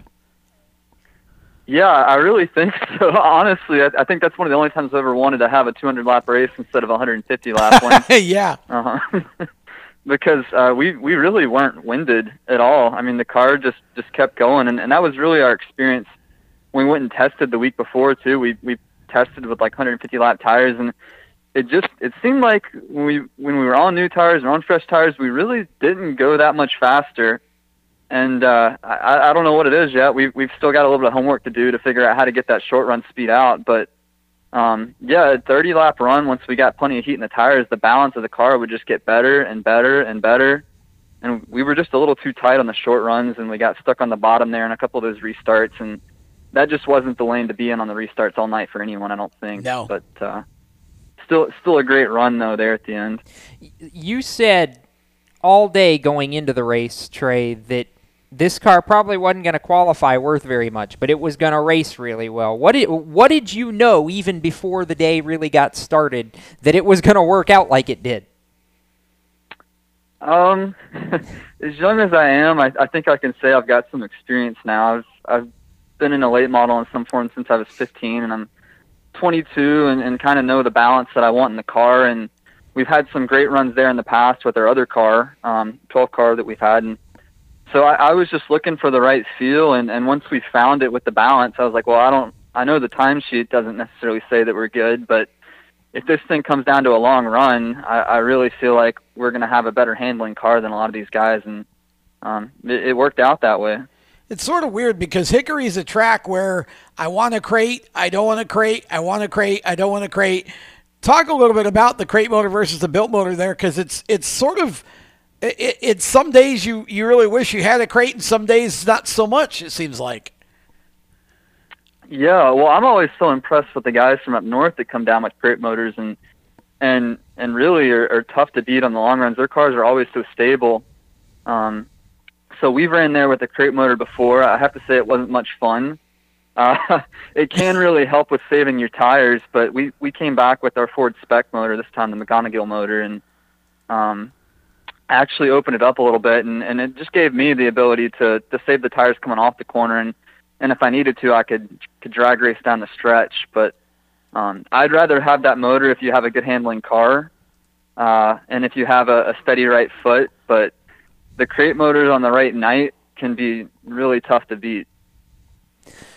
Trey, for you, uh, I I would argue perhaps that this was was one of your more impressive, if not maybe your most impressive performance to date at Hickory. Do you feel like the past experience that you've had has helped you now in a situation like you had on Saturday, having to come through traffic and, and knowing you know how to pace yourself?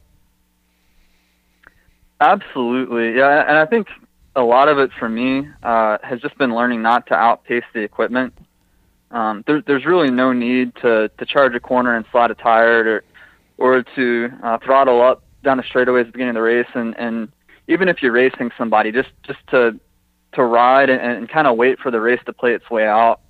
And uh, another big help was I had James Edwards spotting for me. Yes. Um, I've raced Legends car some with James, and he just did a phenomenal job of of really keeping me in the know what was going on around me, uh, what pace I needed to run, giving me lap times of the guys behind me, what I was running, pace of the leaders. So um, at, at times I felt more like James was driving the car than I was, and, and uh, yeah, I, mean, I don't I don't think I could have put together nearly as, as solid of a race if it hadn't been for him.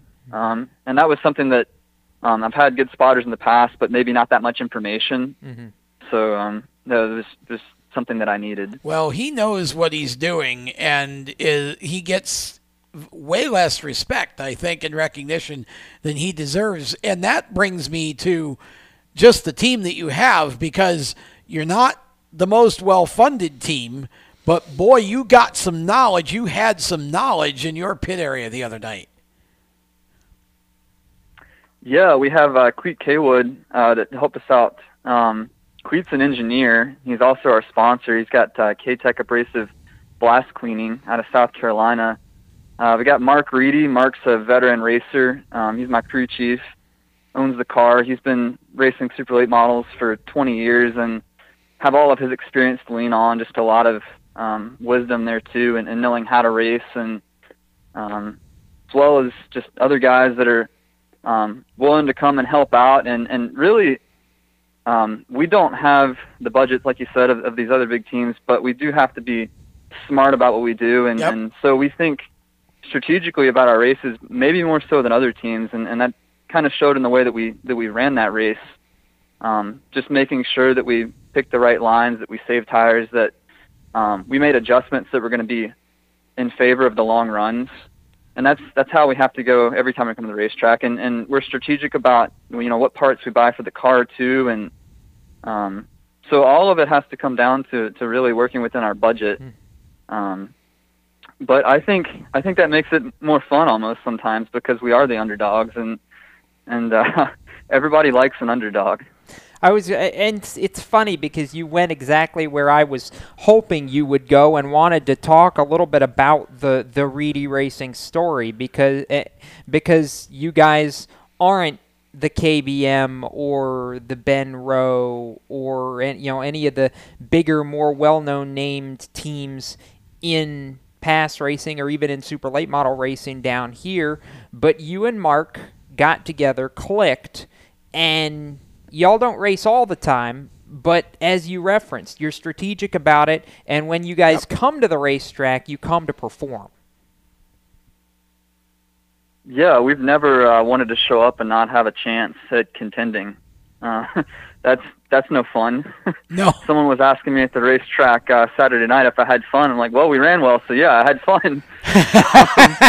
and, and and that's just how it is. You know, we we come to compete, and we know that we have a tenth of the budget of a lot of teams there. But um, when you're when you're smart about how you do that, um, you, you can have good results. And and really, um, yeah, our car is a little older than everybody else's, or, maybe not everybody, but most everybody. But um, it's been updated to modern specs, and and uh, you know, some things might be a little different in here that, and we don't, we're not Bubba Pollard, but um, you can compete with older equipment if you're smart about how you do it. So I, I think that, that that gives hope to the lower budget racers out there. What year is that chassis, Trey? 2010. So y'all know who uh, Chris Gabehart is? Oh, yes. Denny Hamlin knows oh, him yeah. too. Yeah, so the car that we've got apparently set the track record at Winchester way back in there somewhere, 2009, 2010. And uh, we changed the shocks and updated a few other things, but the chassis is still original as it was, never been wrecked. That's awesome. That's impressive. Chris knows his stuff. He- he that's does, for sure. he does. Trey, hang on just for a bit. We have to step aside. When we come back, we'll pick up with Trey Jarrell and go forward with the Stock Car Show presented by HMS Motorsport, the leaders in motorsport safety. Stick around. Automotive technicians and auto service trainees, how would you like to work at the beach and perform for one of the best car care centers in the nation? Lewes Meineke is now looking for skilled automotive technicians to join their award winning team.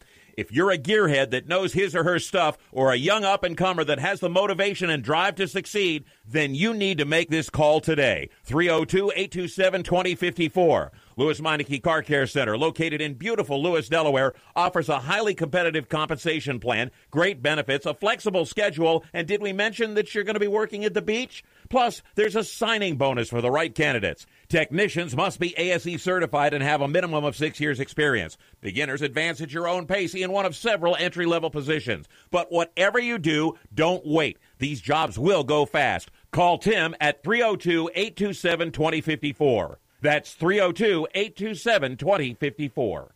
Lewes Meineke Car Care Center. Rev up your career. Is your job sucking the life out of you? Wake up. You can do something else. Information technology. I know what you're thinking, but I'm not a math and science person. No problem and no excuses because it's not rocket science. It's my computer career. Go to mycomputercareer.edu and take the free career evaluation today. You can start your new life as an IT pro in as little as four months. Mycomputercareer.edu. That's mycomputercareer.edu. They'll challenge your authority. They'll try to break your will. They'll push you to the edge of your sanity. Because that's what kids do. But this car is your territory, not theirs. Defend it. Who makes the payments? Who cleans it? Who drives it?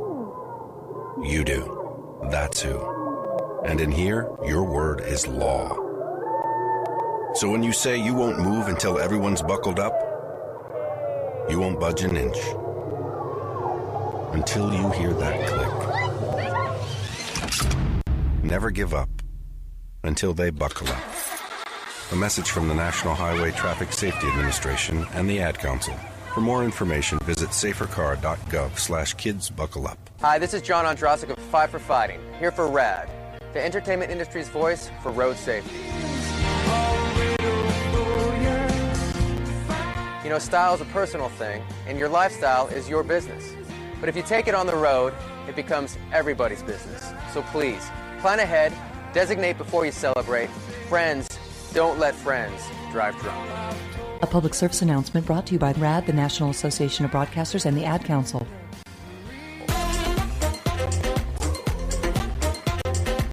Hi, I'm Tyler Dippel, and you're listening to the Performance Motorsports Network. Now back to the show.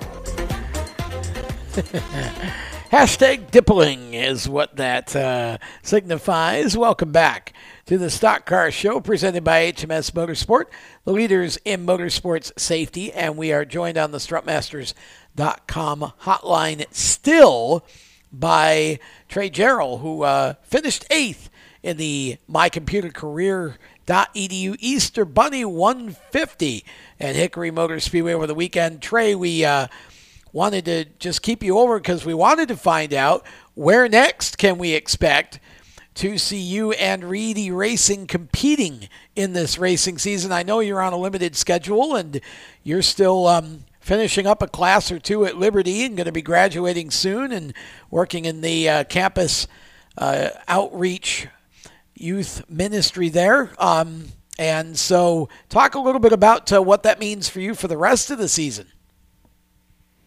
Yeah, well, uh, it kind of comes down to where the budget plays out for us. But right now, we're looking at going to Motor Mile with the Cars Tour. Uh, so that'd be my first Cars Tour start. I'm excited about that. Awesome. I think that's May 18th. Um, got a lot of laps there from my late model stock days with Sellers Racing, and um, I always really loved the track. I think it's going to suit our car well. It's more of a speedway car. Um, actually, not particularly suited for Hickory. Um, so more of, more of a point A to point B racetrack too. I think that's going to play well with our motor combination and, and our shock package. Well, that's interesting. So Motor Mile and then maybe South Boston. Yeah, I, I'm not actually sure when the South Boston race is. Is it in November or you guys know? Yeah, I think it's November. November. uh, one of the first couple weeks of November, I believe. Um, so that should be a lot of fun. Uh, so just a couple of more big shows, unless uh, maybe some sponsorship comes your way to run more. Then Exactly. Yeah, and we and we might try to squeeze in another Hickory race as well, but uh, that's pretty much what the schedule's looking like for now. So it won't be much, but we'll make sure that we uh, show up with uh, guns loaded for bear when we get to the track. well, that's the main thing. Okay, so talk about who helps you make all this happen because you do have some sponsors and also some uh, great people behind you. Well, first and foremost, I have to thank my dad. Couldn't do it without him, and uh, just been a, such a joy to race with him for these past, uh, I don't know, probably 12 years now. Um, but uh, also Reedy Racing, uh, Mark for all the hard work he's put into it, and uh, K-Tech Abrasive Blast Cleaning. They uh, helped us get to the racetrack at Hickory. We couldn't have, have performed without them. Um, covered our tire budget, so that was that was amazing, and we hope to keep them on for the rest of the year.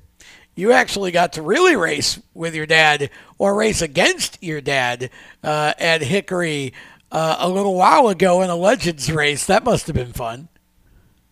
That was pretty neat. I think he's been wanting to do it for a long time. Um, hoping to coax him back out there again soon here. Uh, I don't think- James Edwards has been working on him for a while, so he's got this crazy uh, cross-country motorcycle trip planned. And if he survives that, we'll get him back in the Legends car again. I don't think you'll have to coax him because he was talking to me about it the other day. He's all excited to jump back in, and uh, yeah, if we can uh, just keep him upright on the bike over the next uh, couple of months or so, whenever that trip comes up. Uh, I'm I'm sure he'll be happy to get back in the car again. So that's pretty cool that you guys got to do that. I'm sure that was a really special father son moment for you. It, it certainly was, and and uh, got to say, I, I think I've lapped my father now for the first time as well. So that was that was a fun moment for me. wow. Okay. Well, and uh, I I know that uh, you're looking forward to the racing that you're going to do the rest of the year, but you've also got some really cool stuff, um, meaningful stuff going on in your life outside of the track. Can you give us just a little bit of a glimpse on what you're doing at Liberty? Yeah, I work for a college ministry called Campus Outreach. You mentioned, um, and really our our job uh, what we endeavor to do is to take the gospel to the college campus. Um, and it's something that transforms lives, uh, brings people literally from death to life in Christ, and um, something I'm extremely passionate about. I became a Christian while I was in college, um, and it, it's it's been such a privilege to uh, first be involved in this ministry as a student, and then to be asked to come on the staff and, and to do that. And um, we operate on on five different campuses here in the uh, Lynchburg region. So that's Virginia Tech, um, Radford, Lynchburg College, and Liberty. And, and I'm I'm currently full time at Liberty. Wow. Well, that's uh, certainly amazing work that you're doing, and we're really uh, proud of you and really look forward to seeing what you can do on the racetrack going forward, Trace. So uh, look forward to catching up with you again as uh, gets closer to your Cars Tour debut, perhaps, and we'll talk a little bit about Motor Mile. Um, with that, uh, we thank Trey Jarrell for being on with us tonight, and uh, we'll let him get back to doing his homework because that's what we interrupted when we brought him Yeah. on the radio show. and uh, hopefully, we'll be able to talk with him again uh, down the road before Motor Mile. Yeah. So, uh, as we kind of reset a little bit here uh, and go brakes. forward, what's that? I said pump the brakes. Pump the brakes. Yeah, we, we'll get back. We haven't uh, had a chance to get into either uh, Xfinity or uh, we did talk a little bit about ARCA for Talladega, but uh, not in any depth.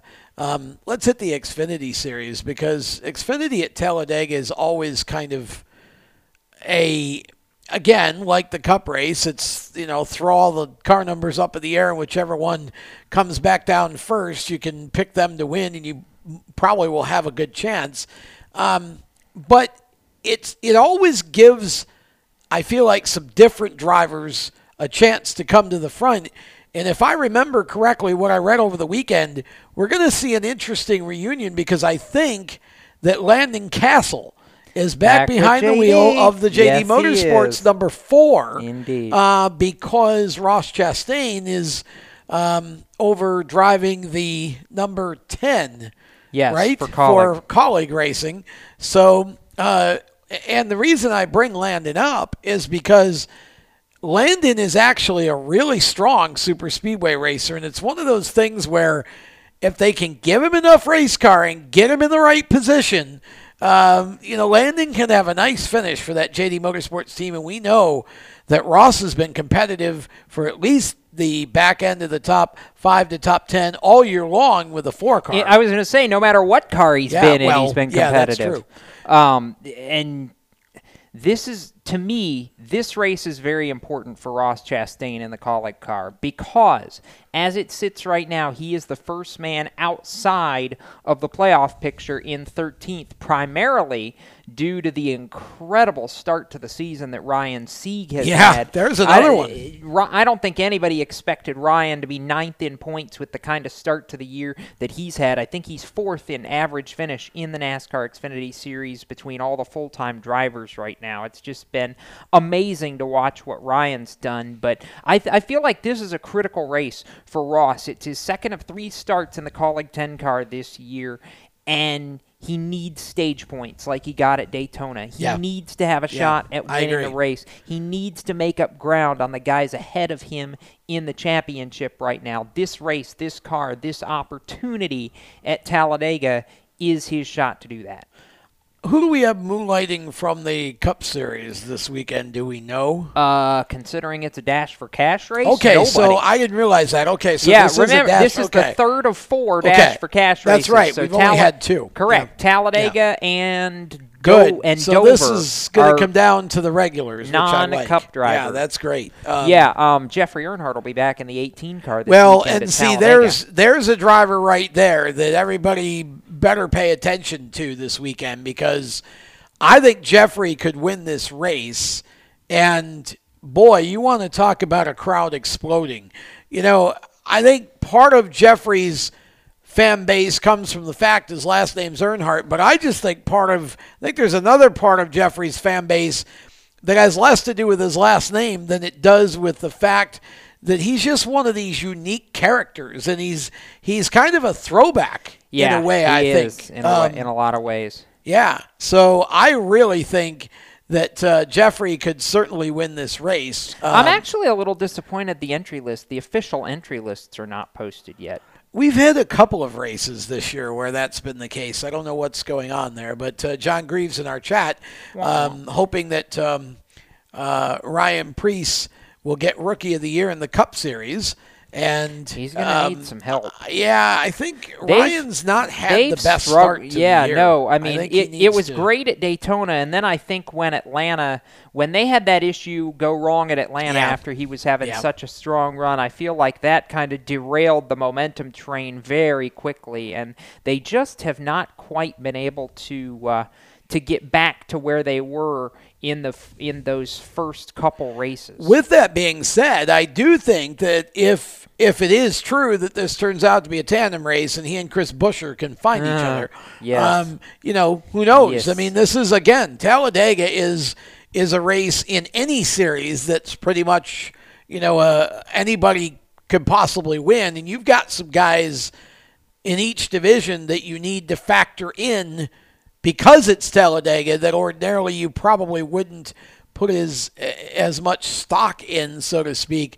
Um, you know, I don't think this is a race, at least not for me, where you know, like most of the races this year, I'm saying, well, until somebody can beat Kyle Busch. Um, Talladega for me doesn't feel like that at all. It's Talladega, Right. and Yep. if it becomes a two-car tandem, um, my goodness, I mean, that could throw everything into a um, a, a bit shocking of a blender. state of flux, Yeah. as I like to call it. Yeah, I mean, it could get real interesting real fast if that's what it turns into. But uh, we'll have to see what happens here. We've got one segment left. We're going to go around the table. We're going to make some picks and have some fun in the lightning round. Don't go anywhere. More of the Stock Car Show presented by HMS Motorsport right after this. HMS Motorsport is the leader in motorsport safety. HMS serves the majority of Monster Energy NASCAR Cup, Xfinity, Camping World Truck, IndyCar, and IMSA WeatherTech teams, as well as countless SCCA and club level racers and driving enthusiasts throughout North America. Featuring world renowned brands like Schuberth helmets, Schroth belts, Adidas suits and shoes, Lifeline fire systems, and even Racecom radio kits, HMS has the right product for your type of racing and your budget. Their representatives are experts on only one thing making your track driving as safe as possible. With locations in Mooresville, North Carolina, and Danvers, Massachusetts, the HMS staff is always ready to take the time to help you find the right product for your safety needs. Don't settle for second when it comes to motorsport safety. Stop in to HMS Motorsport. Visit them on their website at hmsmotorsport.com or send them a message on Facebook and tell them the folks from PMN Radio sent you. This is a test to find out if you know it all when it comes to children. Name one of the leading killers of U.S. children age 1 to 13. What's the best way to protect children in a car crash? At what age and size should a child start using a booster seat? Don't assume you know it all when it comes to car seats for your child. Go to safercar.gov slash the right seat and know for sure. Brought to you by the National Highway Traffic Safety Administration and the Ad Council. Everyone knows Strutmasters is the suspension experts for luxury vehicles, and now we offer motorcycle products. Introducing Easy Rider Complete Motorcycle Air Suspension brought to you by Strutmasters.com.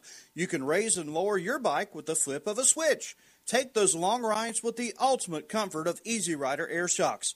They're backed by Strutmasters, and you won't believe the low price. Check out Easy Rider motorcycle air suspension at strutmasters.com.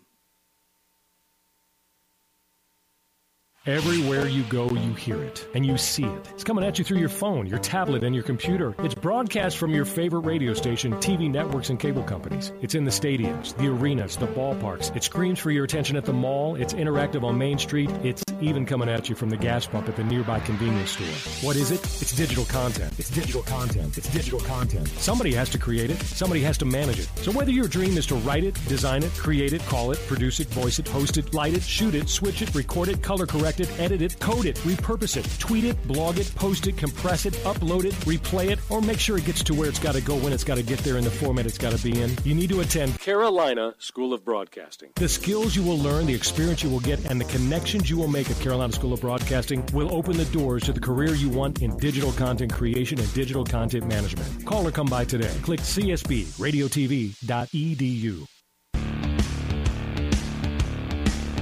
I'm Kaz Grala, and you're listening to Race Talk on the Performance Motorsports Network. Welcome back to the Stock Car Show, final segment for the evening. It is our lightning round. Tom Baker, Jacob Seelman, Randy Miller, and Chris Murdoch all hanging in uh, for the next 15 minutes or so from the Race Chaser Studios in uh, Mooresville, North Carolina. And Jacob, you just brought up a point before we get into our debate here. A Mhm. um, little bit of a nugget of news regarding Gateway Motorsports Park that's uh, come yes. out.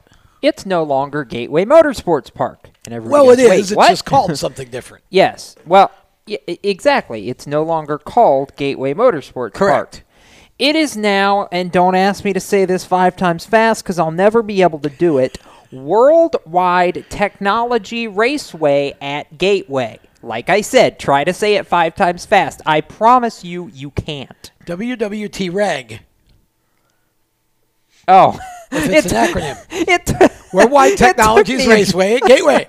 it took me a minute WWT to Reg. figure out where That's you were going Yeah, with that's what it's going to be now. Uh. so, um, but you know what? We appreciate Worldwide Technologies doing that because you always want uh, to to have more sponsors in the game, and they obviously were willing to step up and and uh, take naming rights. And I'm going to tell you, when we go to come to 2021, if I had my way, there would be a triple header at Gateway. At Gateway. Absolutely. In 2021. If I had my way, triple header at Gateway in 2021. Hang on a minute. I have to I have to laugh because I just turned my head and looked in the chat. Hey, Roger Jarrell, you're a second. you're late. well, Roger's been known to be late to his own party a couple of times. I will So, say, uh, speaking on the sponsorship front, Yeah. I may be a little biased here, but technology sponsors are always the best sponsors to have. Could could you, you imagine the overhaul on that racetrack? I mean, look what They're already working on it. look, uh, Yeah. Look what ISM has done for ISC tracks. They have Yeah. completely Oh, yeah. overhauled that technology Yep. and how they use it. So technology sponsors are always good for racing. Well, agreed. And I think this one's going to be great for Gateway. Uh, and so, Roger Jarrell, uh, we're happy to have you in the chat. We just had a great interview with your son, and you can go back and watch it later. Yes. Um, with that, we continue. I'm sorry, But please hang to. around for the lightning round. No, I saw that too. That was funny. As we go into our lightning round here, okay, so uh, we're going to bring Randy Miller in because Randy's been very quiet this evening, and uh, we want to hear Randy talk a little bit. So wait, we do? Yeah, we do. Um, we're going to start with uh, obviously some picks, and we're going to talk about. Um, yeah, Roger Jarrell in our chat. What the hell is taking advantage of sunshine and playing golf? Well, that's what you get. See, your priorities are mixed up. You, you listen to the show and, and watch the show because your kid's on it. Then you go play golf. That's what you do. You know, you need to do that midnight golf Oh, thing. Okay, wow. Randy, Cup race at Talladega this weekend. I'm not going to pick team. That's not. That's we're not going to do the team thing. Who is going to be the first car across the finish line under the checkered flag. Okay, so we're assuming that we're, we're not going to go with the tandem draft. No, we're not Okay. doing uh, two winners. here. Okay, so if, Pick if a we're not, if the tandem draft does not exist, I'm taking Matt DiBenedetto because I feel like he did a great job Oh, at Daytona. Yes, Wow. please. And I would love to see him win Talladega. So I think we can all agree that would be picking fun. Di Burrito. Matt also had the uh, social media nugget winner of the week. Uh oh, I missed it. and it's oh gosh, actually I guess it was the weekend. He, his comment: If you never want to have personal space ever again, get a dog. Okay. No, seriously, he showed the picture of the dog. It was almost sitting on his chest. Oh, I get you. Okay. Yeah. So the dog was the issue. The dog. I got you. Okay. Well, I, I think he was loving the dog. He just you know made the point: get a dog. You'll never have personal space again. I I feel like he loves Brian more than he loves Taylor. Oh, wow. Because you see more pictures of him and the dog than you do of him and Taylor. I'm just saying. Well, there, there, That's a good friend Dog of mine. is a man's best he knows friend, I'm right? kidding. There, there, there, there was all there was also the tweet from last week where he had where yeah where he had date night with AJ Allmendinger and oh by the way the girls tagged along too. Oh boy. I don't You even don't want- follow him on Twitter. You're missing a lot. yeah, That yeah, you're missing a lot. Seriously, Re- yeah, that's that's exactly right. Um, okay, and of course our chat, uh, Judd Greaves, forty-seven, Ryan, Ryan Preece. Preece, Well, yeah. you know what? Um, I, that would be a very popular win as well. I think Yes, either Matt or. Ryan would uh, Uh, probably yeah. knock the house down if they won. Yeah, no, and he had a great finish in the Daytona 500 too. So we know the boy can draft. Hey, it did. So let's see. He said D burrito. Were we picking all three races or just the cup? Just race? the cup for the moment. Um, Okay. I'm going to let Oh, Murdoch Chris. jump in because he He's- wants to pick yeah. Joey Logano. and if you if you are watching video, yes, Randy and I are part of the matching T-shirt club today. um, uh, you're gonna want this ally in your corner during Talladega if you get where I'm going. No, you're not. Johnson. It's Well- not going to happen. I mean, you know, he did just knock the lights out at the uh, Boston, Boston Marathon, Three so- hours, seven minutes, nine seconds. Hey, Or it- nine you know minutes, what? Seven I'm not going to say Jimmie. Johnson's not going to happen at Talladega because, again, I think you know I 30 of will the 40 not cars. could- believe it until he actually sits in victory lane. Well, it. Uh, I know he it's gonna the happen cla- eventually. I know he won the clash, but he had to wreck the whole field to do it. well, that's sorry, not sorry. That's not it's the wrong. truth. But um, okay, so who are you picking then? Who is I picking? Yes, that's I- what I said. Who are you picking? I is picking the horse that has done everything at super speedways lately, and just because there aren't plates now and it's to a tapered spacer, he's still going to be the king of Talladega. Brad Keselowski wins on Sunday. Okay, that's that's not I really. don't care what package you throw at the deuce, the deuce is still the king of the draft. Brad Souza in our chat, Almirola is due for a checkered flag. He did win the last time they were at Dega. I agree 100%. However, You're not going to pick him. I'm not going to pick him. I'm actually going to pick his teammate. Which one? I am going to pick the teammate who is in his first year driving for the team. That has the best Daniel scheme ever. Suarez Orange is going to win vanilla his first Coke. race. Yeah, orange. Oh, does he really? I didn't know that. Yes, hold on, I'll pull it up. for Okay, you. so so Suarez, I I'm picking Suarez to win. I just look, it's it. You can, like I said, just pick him out of a hat, and See, you know see, see? it would be a Orange great. vanilla. Oh, that's a sharp looking Right? Car. 41's a I sharp love it. car. Hey, the four with the Busch plaid scheme is Yeah, too. yeah. Well, Digging I it. yeah, I love those Busch commercials. Anyways, they crack me up. Um, yeah, I think uh, Stewart-Haas is going to be very, very tough. I think this is one of those situations though where I could see a Jimmie Johnson or a William Byron or a- any of the Hendrick uh, cars snapping out of it. Again, if it's going to be a tandem, if as you say it's going to be a tandem, um, you know, it basically makes it whoever tandem's the best. I will. Hey, listen. I know we're. I know we were just picking race winners a minute ago, but I would bet every dollar I got on this. By the way, on this factoid. That's like two dollars, just for the record. no, I actually have. I, I actually have ten this week. yeah, Oh, he's wow. got, he's up to ten. I'm up Wow. to ten. Yeah. I, I, I would He bet. sold pencils over the weekend. Yeah, something like that. Yeah. I, but it, it's all seriousness. I would bet every dollar I got that a Hendrick car will sit on the pole for Sunday's Cup race. See, I'm less bullish Single on that car than maybe winning. qualifying aerodynamics, and Well, yeah, Hendrick cars have won the pole at Daytona and Talladega lots of times. But lately. again, you keep throwing. But but it's a new package. We don't know doesn't who's ma- gonna. it, it, it, the motor package doesn't matter. Daytona and Talladega qualifying is all about aerodynamics, which Hendrick Motorsports has mastered better than anybody else lately. Well, I'm not going to dispute that, but I just I think the Fords are going to be faster than you think. I think that the uh, the Toyotas would be the ones that I would be the least bullish on. But once we get into the race, to me, it's open season. I don't think it. You know, you're still going to be um, you're still going to race in a pack. Whether they're doing tandem or they're doing uh, the typical plate kind of racing. I don't think you're going to see a bunch of guys spread out. At least Heck I no. hope not. No. I think you're going to see you know groups of cars running together. I'm so just, I don't care what I, brand am you are at that point. No, I'm just talking about single car, one lap qualifying, Hendrick Motorsports at plate tracks, other than, well, plate tracks, super speedways, other than last fall at Talladega.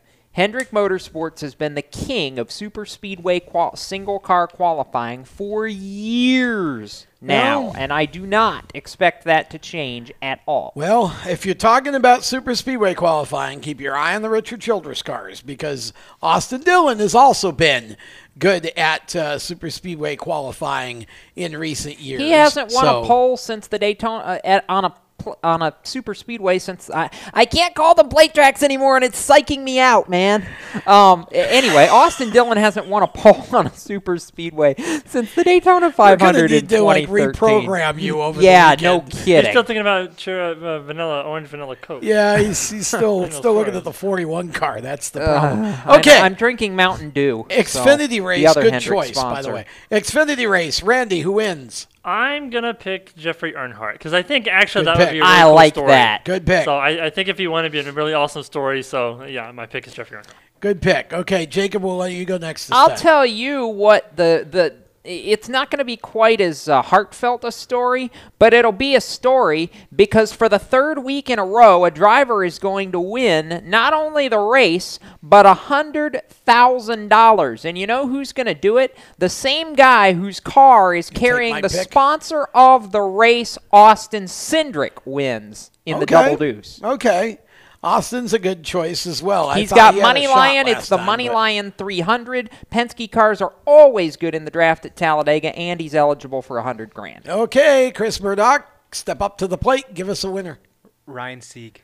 I yes, love it. please. See that there's yes, your, please. There's your sexy pick right there. Uh, that's if Ryan Sieg could pull off a win at Talladega once again, it would bring the house down. That It would be would. That would be Oh, a my great goodness. great. I win like how for- Chris drops the mic and then runs away. Did you guys see this on camera? Back to Yeah. doing video He, things. he literally Yeah. comes over here and says what he needs to say, and then drops the mic and runs away. John Greaves in our chat, Christopher Bell going out on the two inch limb there. Yeah. Um, I'm actually going to, uh, you know, the junior motorsports cars for the most part have been pretty quiet um, f- for the, the most of the season, other than, of course, Daytona.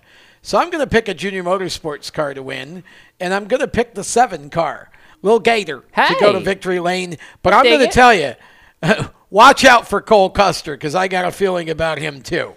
Well, if you're hey, if you're going to lean on Stewart-Haas cars, the, the the other guy who needs a win in that Briscoe. camp is is kind of sort of good too. I mean, Yeah, he is. Yep. He's been top, as old Kenny Schrader used to say. He's been top ten on them to death lately. Well, you know, he hasn't. See, at these tracks, I mean, it's it these these super speedways. You, that's again, it's a situation where it's as much about position and opportunity at the end as it It is, is. being the fastest car. Um, and I, but something is just telling me that Cole Custer. I, I think Cole is a different driver this year than than he's been in the past, and I really like him. But I'm picking Allgaier to win because I just think I do think experience counts for something on these tracks. And you know, Justin Allgaier is a driver who has certainly gotten it done in the past, and I think can can get it done. Uh, okay, um, Jacob, you got an ARCA winner? Which, Which Venturini car do you pick to win? Well, We got a minute you- left. You are correct about that.